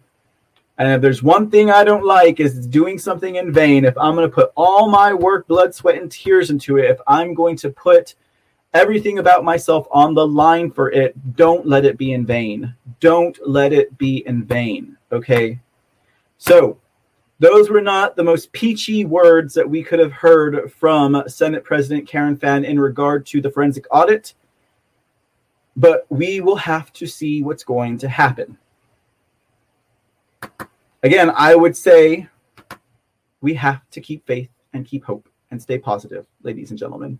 We cannot surrender by any means to any of that negativity in that regard. So now, as Karen Fann was saying here in this interview, it's going to fall back on this man, the sleeping AG of Arizona, Mark Brnovich. Okay, so Mark Brnovich. Okay, so uh, there, there's a little bit of news about him. Interesting enough, right? Okay, because actually there are already senators in the state of Arizona that are saying, uh, AG Brnovich, uh, you might want to pick up the ball now, AG Brnovich. You might want to get on it.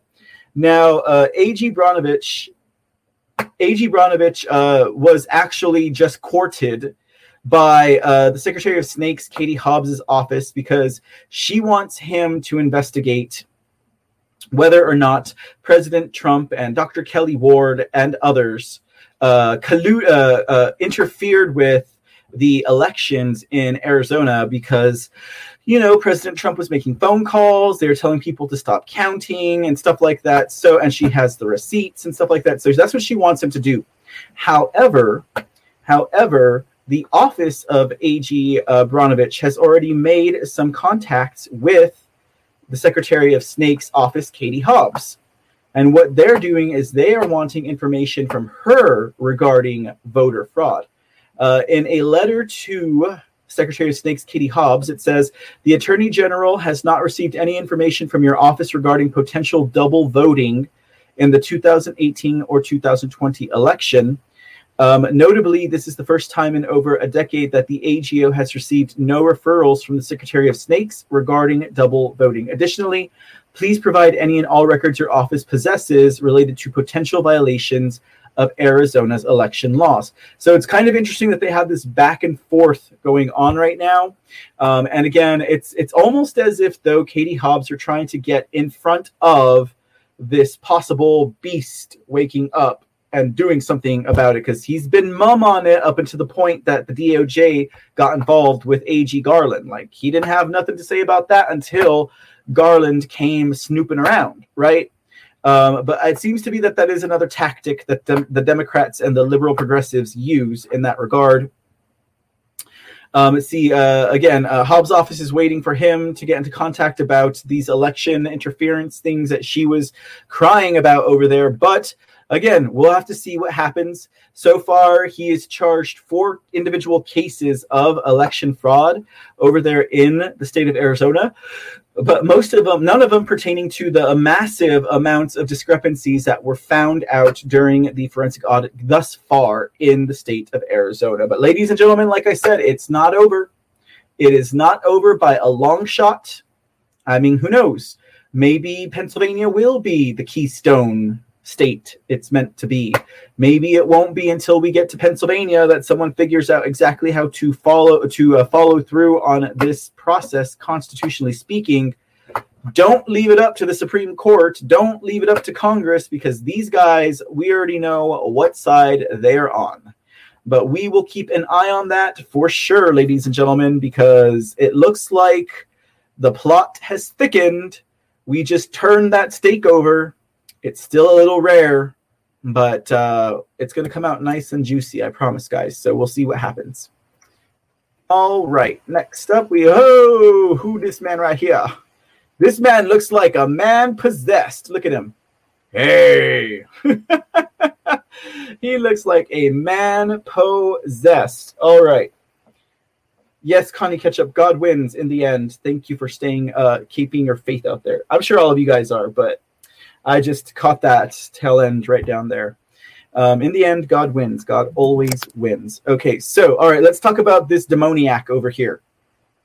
This man's name is Rob Pitts, and he's going to take us on a tour of Georgia. Just kidding, he's not taking us on a tour, but we are now headed over to the state of Georgia after uh, a long mention there about uh, Arizona and Karen Fann kind of breaking our hearts.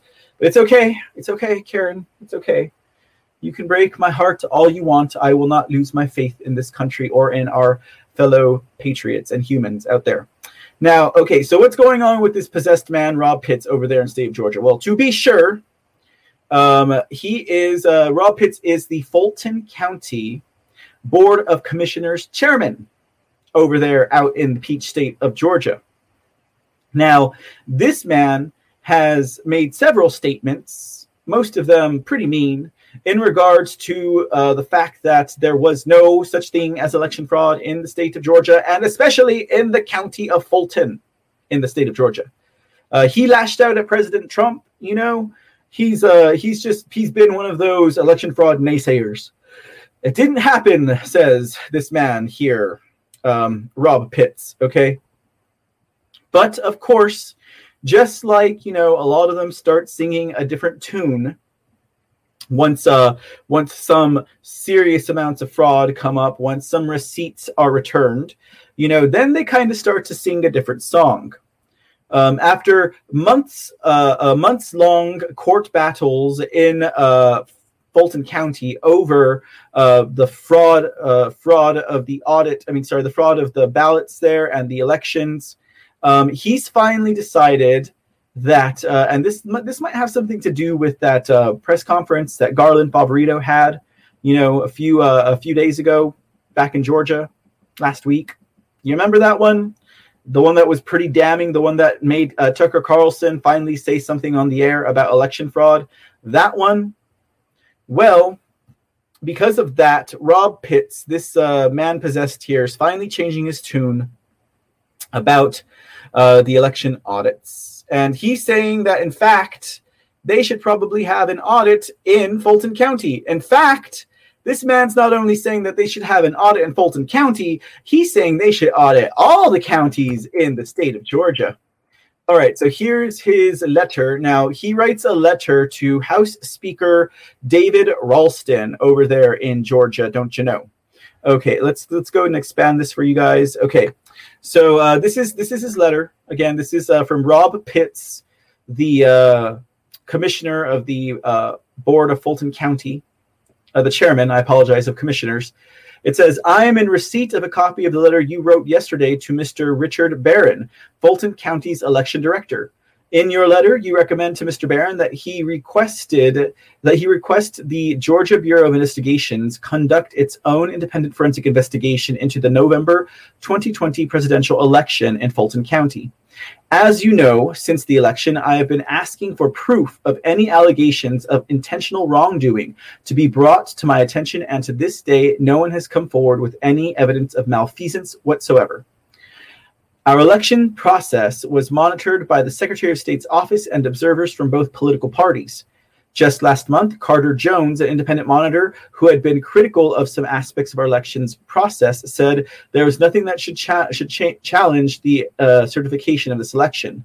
While Fulton County is the largest county and therefore under the most scrutiny, it is also my understanding that other counties had issues in their elections and finding ballots not included in the initial tabulation. If you are requesting that Fulton County be the subject of such an investigation, then I believe it would only be fair that all counties with issues be subject to investigation. With the 2021 municipal elections quickly approaching, it is my hope that we can, at long last, put the past election behind us and focus on the one ahead.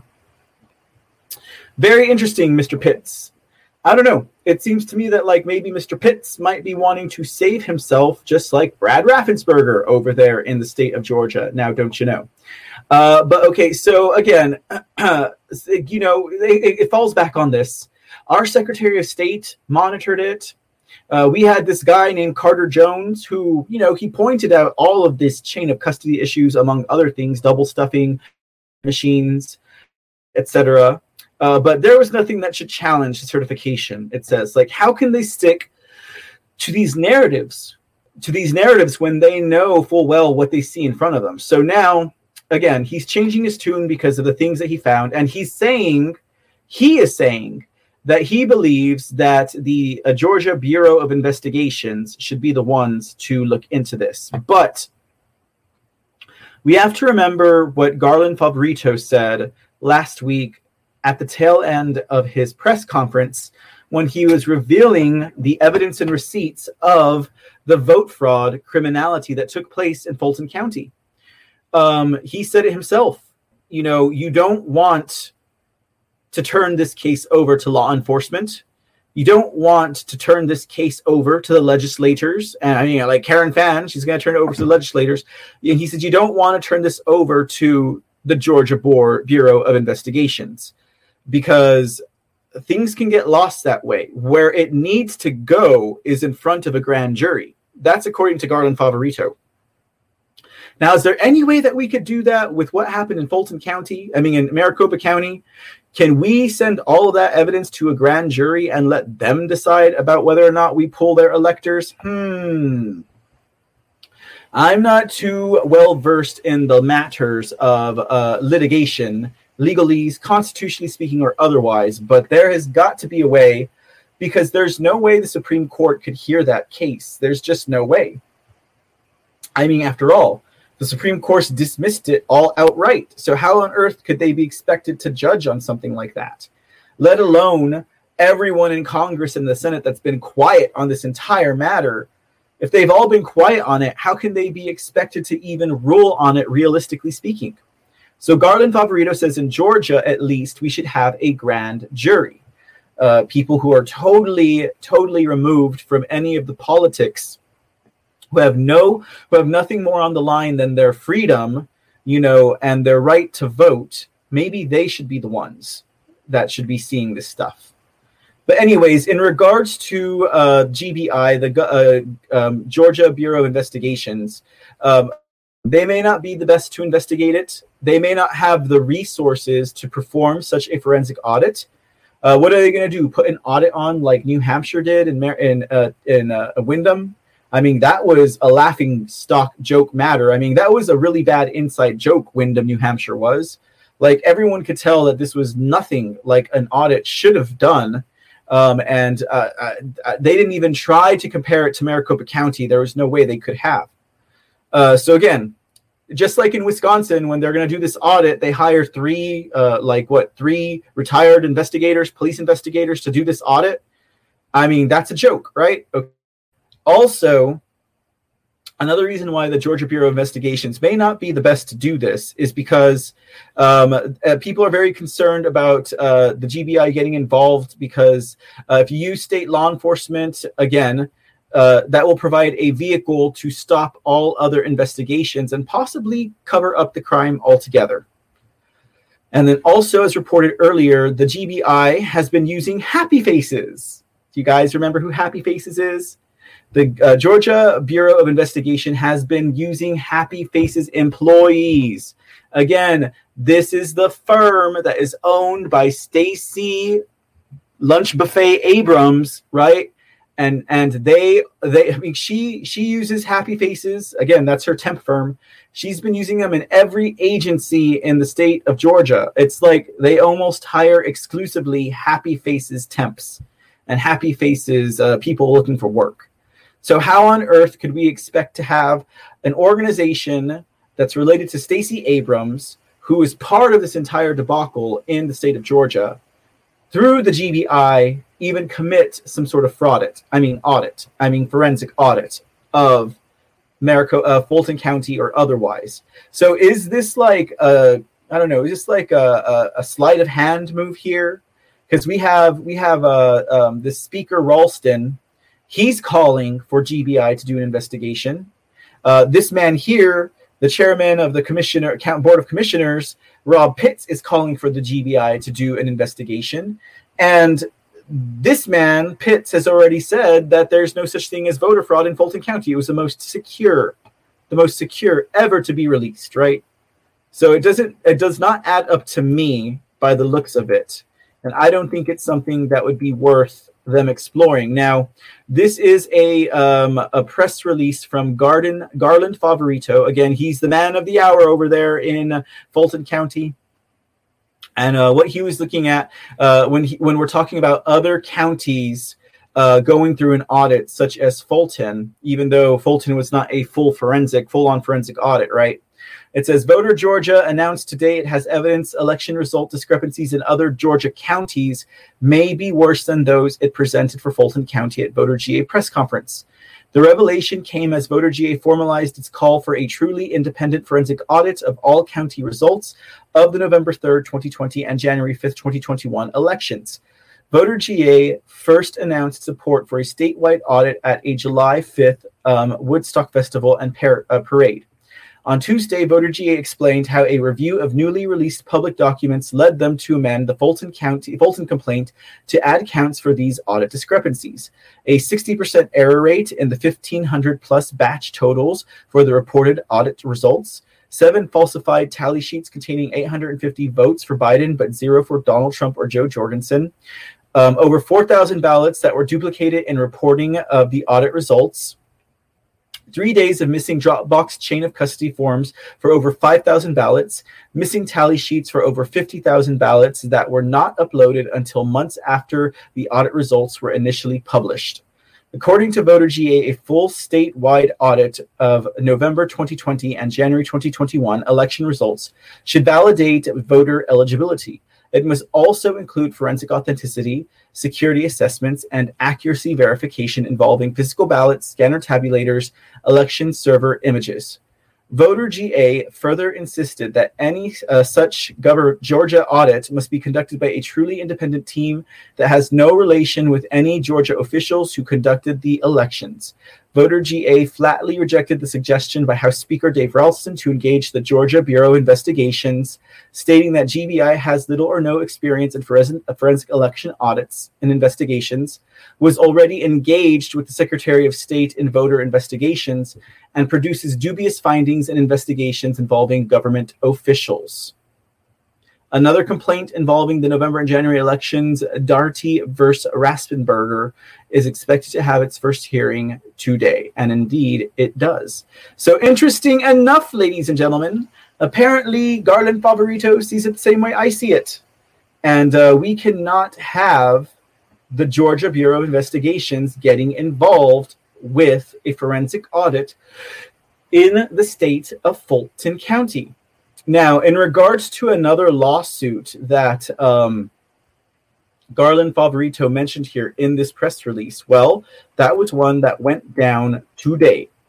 now, here's the press release for today's hearing. It was a Georgia election lawsuit hearing and press conference. GOP gubernatorial candidate Vernon Jones in attendance. Okay, so this happened today there in Georgia. Now, then, don't you know? It was a court hearing that took place in Henry County Superior Court on Monday, July 19th at 1:30 p.m.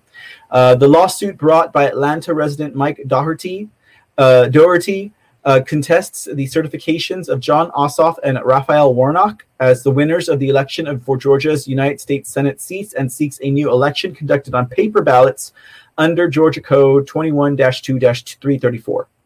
Um, the defendants that are listed include Brad Raffensperger, Jon Ossoff, Raphael Warnock, Fulton, DeKalb, and Coffee County election boards, as well as the Georgia State Election Board. The lawsuit alleges the results of this election do not accurately reflect the intent of eligible voters in Georgia and therefore should be overturned. The lawsuit points to significant misconduct, legal irregularities committed by election officials, procedural violations, and security breaches surrounding electronic voting equipment, among other things. A joint press conference will immediately follow the hearing outside the courtroom.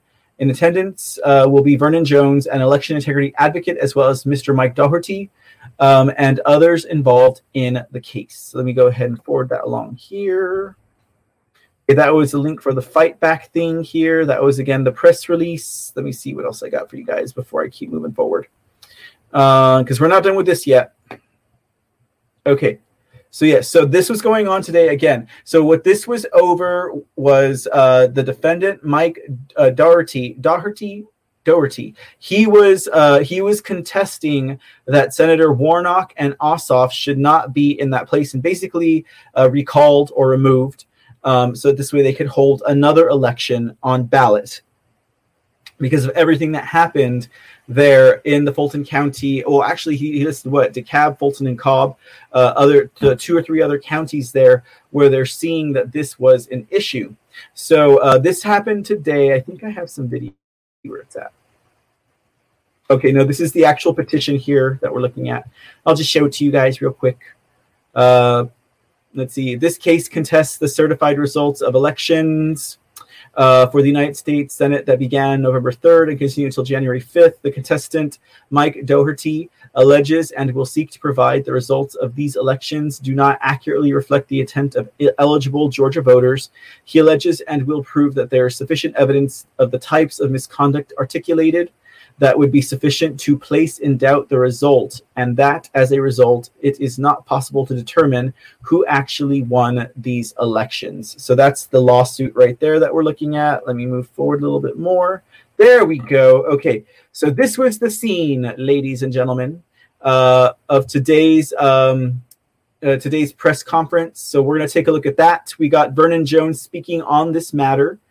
Um, and then uh, we'll move along into one other Georgia story for you guys before we seal the deal tonight.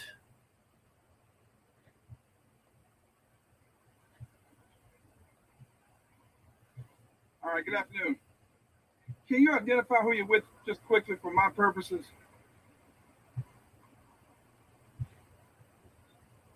Okay. Okay.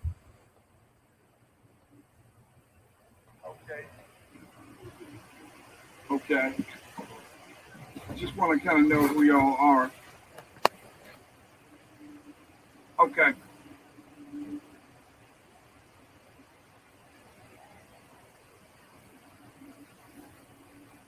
We're here today because Georgians, including myself, have been saying all along that there are election integrity issues in the 2020 elections. Too much information has come out supporting that claim. There are still too many unanswered questions. The lawsuit today gets to the heart of election integrity. Brian Kemp and Brad Raffensperger had over 258 days to call for forensic audit. Today, I want to get to the heart of the problem with our election and the solution. We need an independent forensic audit of the people, by the people, and for the people. This audit, this forensic audit that I'm calling on the governor to call, is not to direct it to the GBI. The GBI is not equipped, or do they have the experience, or do they have the expertise in conducting an election forensic audit? And this audit should be paid for by the taxpayers. Why?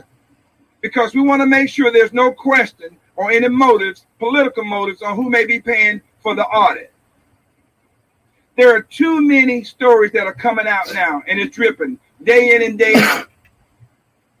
Even the Secretary of State himself now is calling on the Fulton County officials, election officials, to be replaced. This same Secretary of State said earlier that we had a perfect election. Our governor said there was nothing wrong with our election. But behold, and from day one, I've been saying there is a dead cat on that line of this issue with election integrity. Now, the Speaker of the House himself, David Ralston, over the weekend, has come out and said we need a forensic audit. I agree with him, and I'm glad that he supported me finally. But what I do not agree with, and I want to emphasize this this audit should not be conducted by the GBI.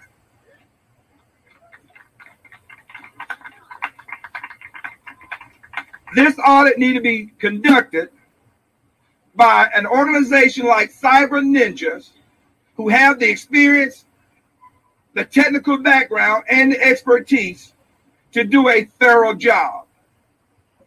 The governor is getting more and more pressure on him. And I've already got the word that he wants to now come out and ask for an audit.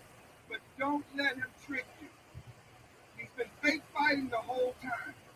He never fought for election integrity.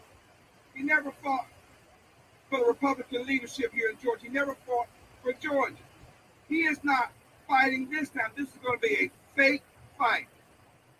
If he does not order 159 county forensic audit by an outside independent organization, then Brian Kemp again is a part of this cover up.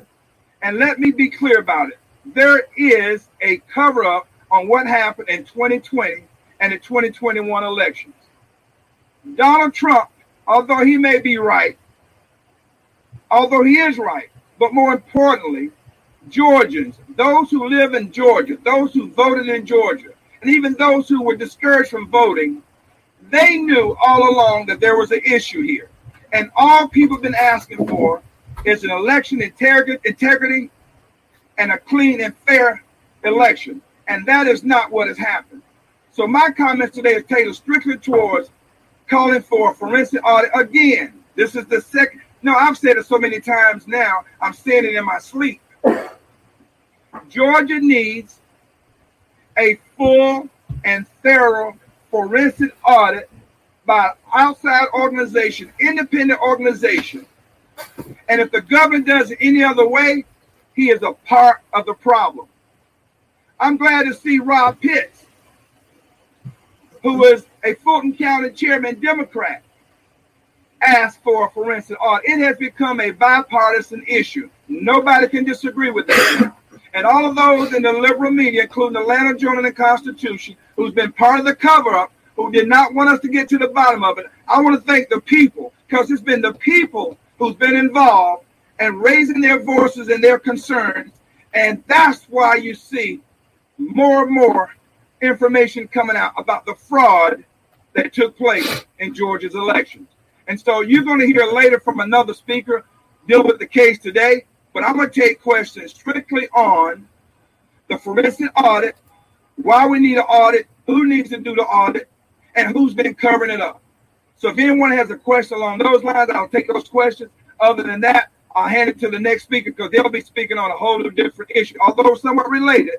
But today, it's about a forensic audit. It's time. Does anyone have a question? So I hope I'm clear then. And I'll repeat it one more time because I'm saying it so much anyhow. I am calling on Governor Brian Kemp to finally do the right thing.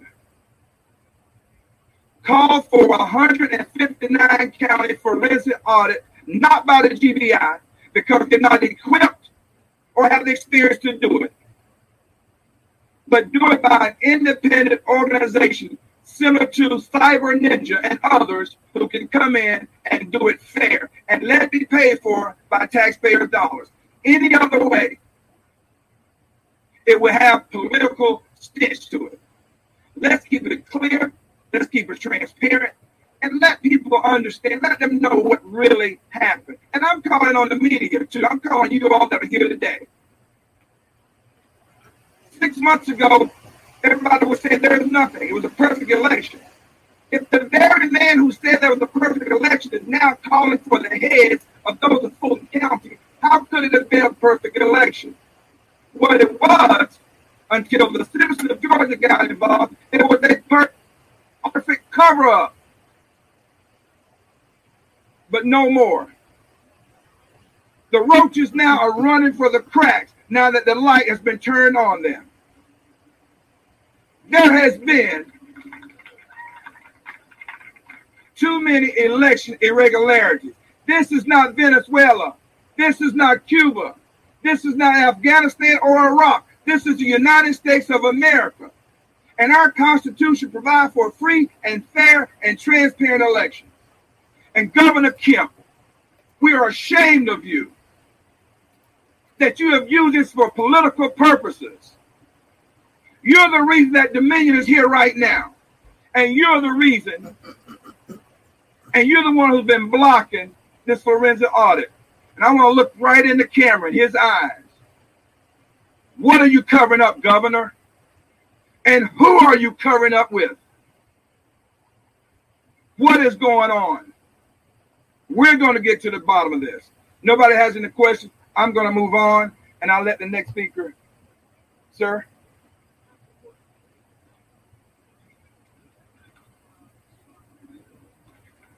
I'll say this. I think everybody knows, and I want the media to look at this too.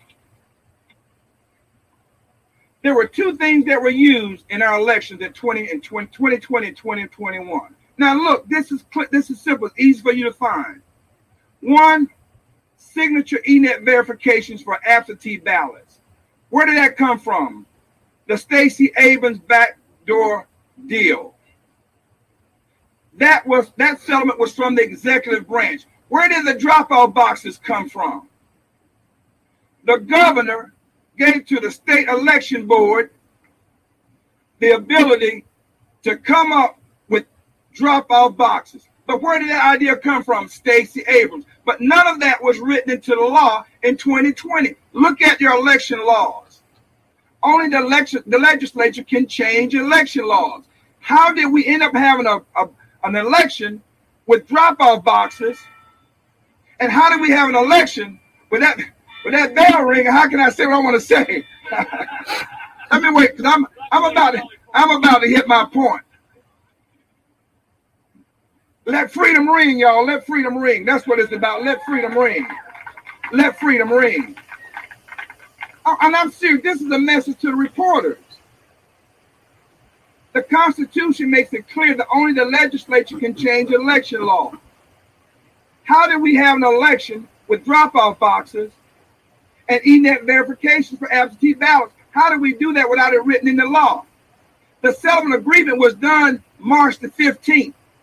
The legislature was still in place. We were in suspension because of, of COVID. We came back in June. The governor, nobody brought that to us to ratify that agreement, to put it into law.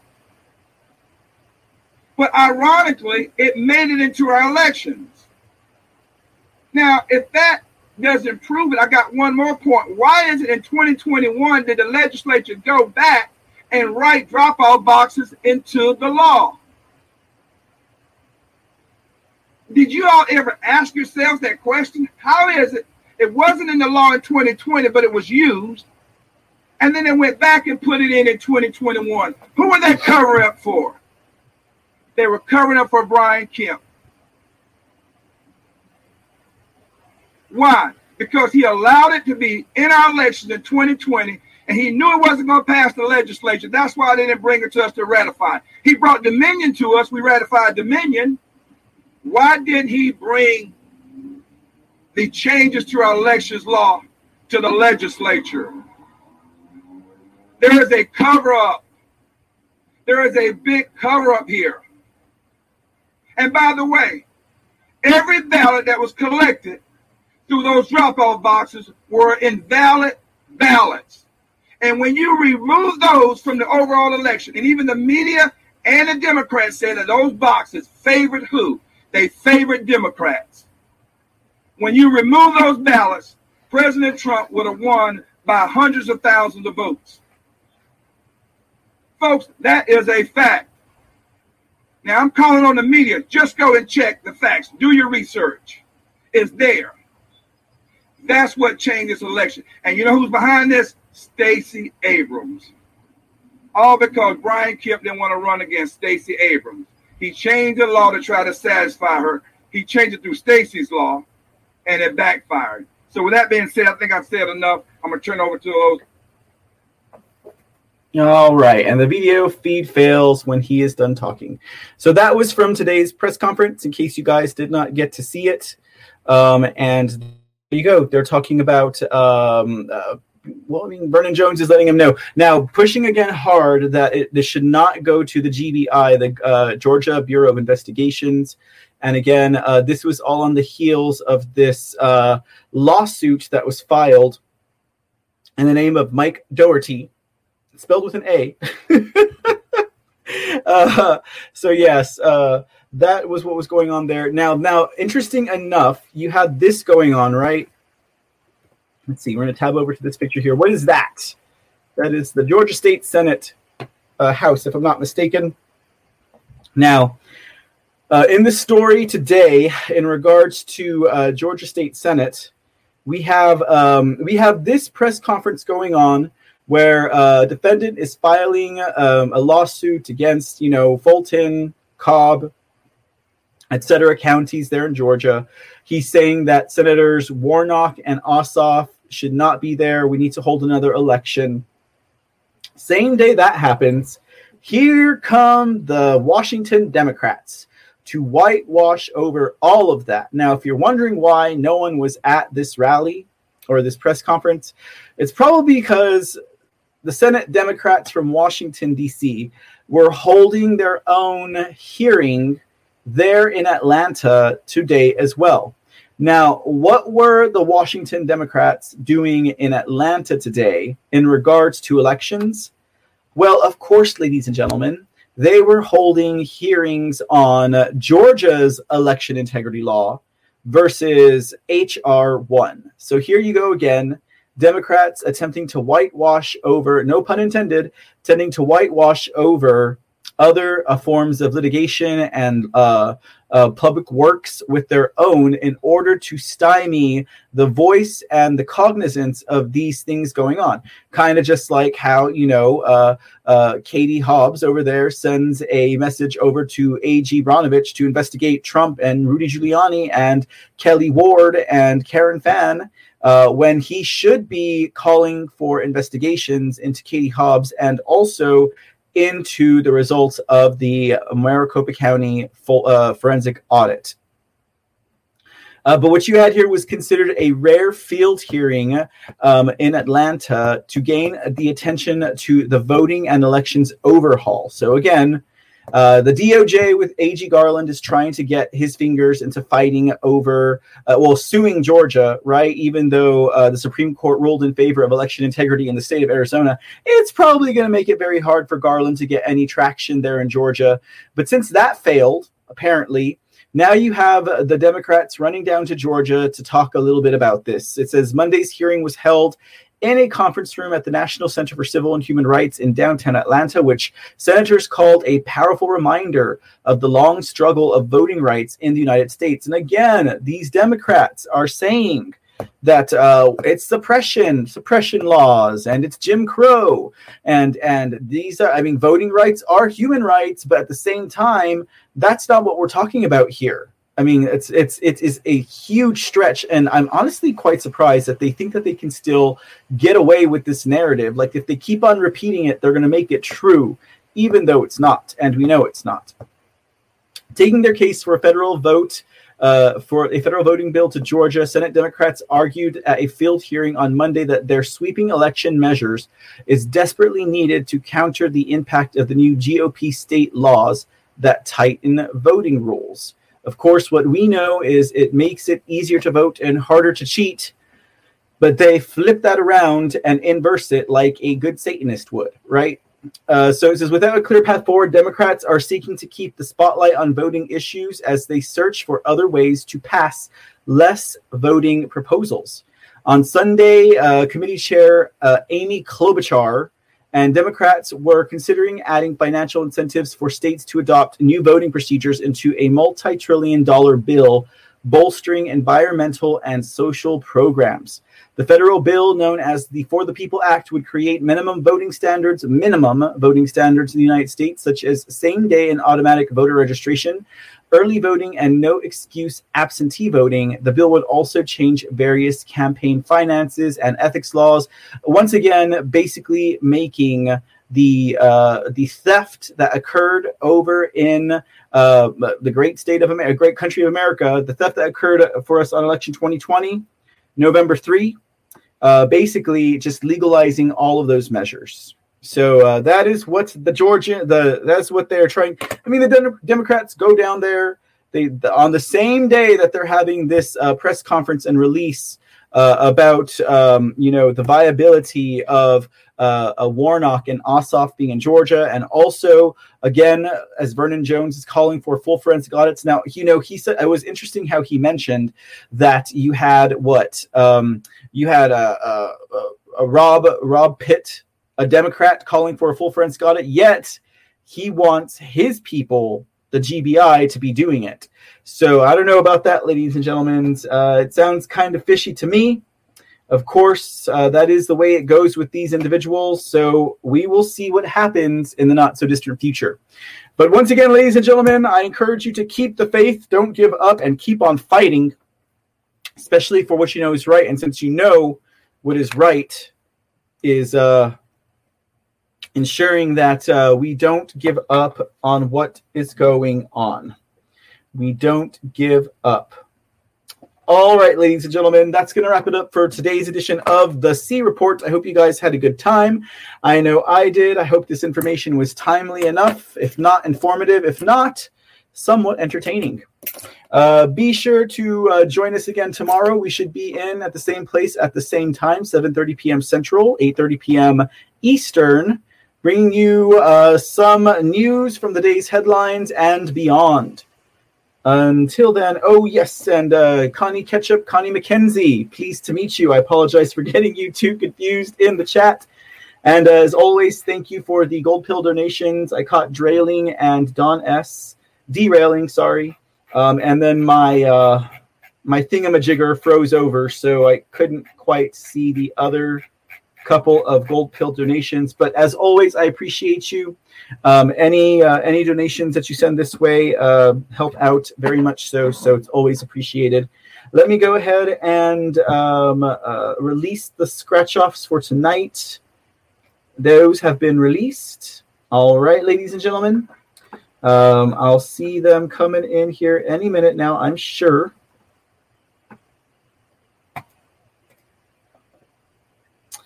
I actually, oh, there we go. There we go. Come on then. Oh, looks like we had uh, Christine C, Love Warned, uh, AP9889 also joining us today. Howdy, howdy, Philly Q. Let me go ahead and read up the list here real quick. Skeeter Burke, uh, Connie Ketchup, Connie Christine C. Oh, wait, Con- Joyful Joy. Hey, what's up, Gert? Or Joyful June. Sorry, Joyful June. Uh, let's see, Victoria. Uh huh lots of friends in the chat tonight. Thanks for joining us again. I hope you guys enjoyed the show. Now I'm going to get my scratch off going, and then I'm going to go ahead and sign off for the night.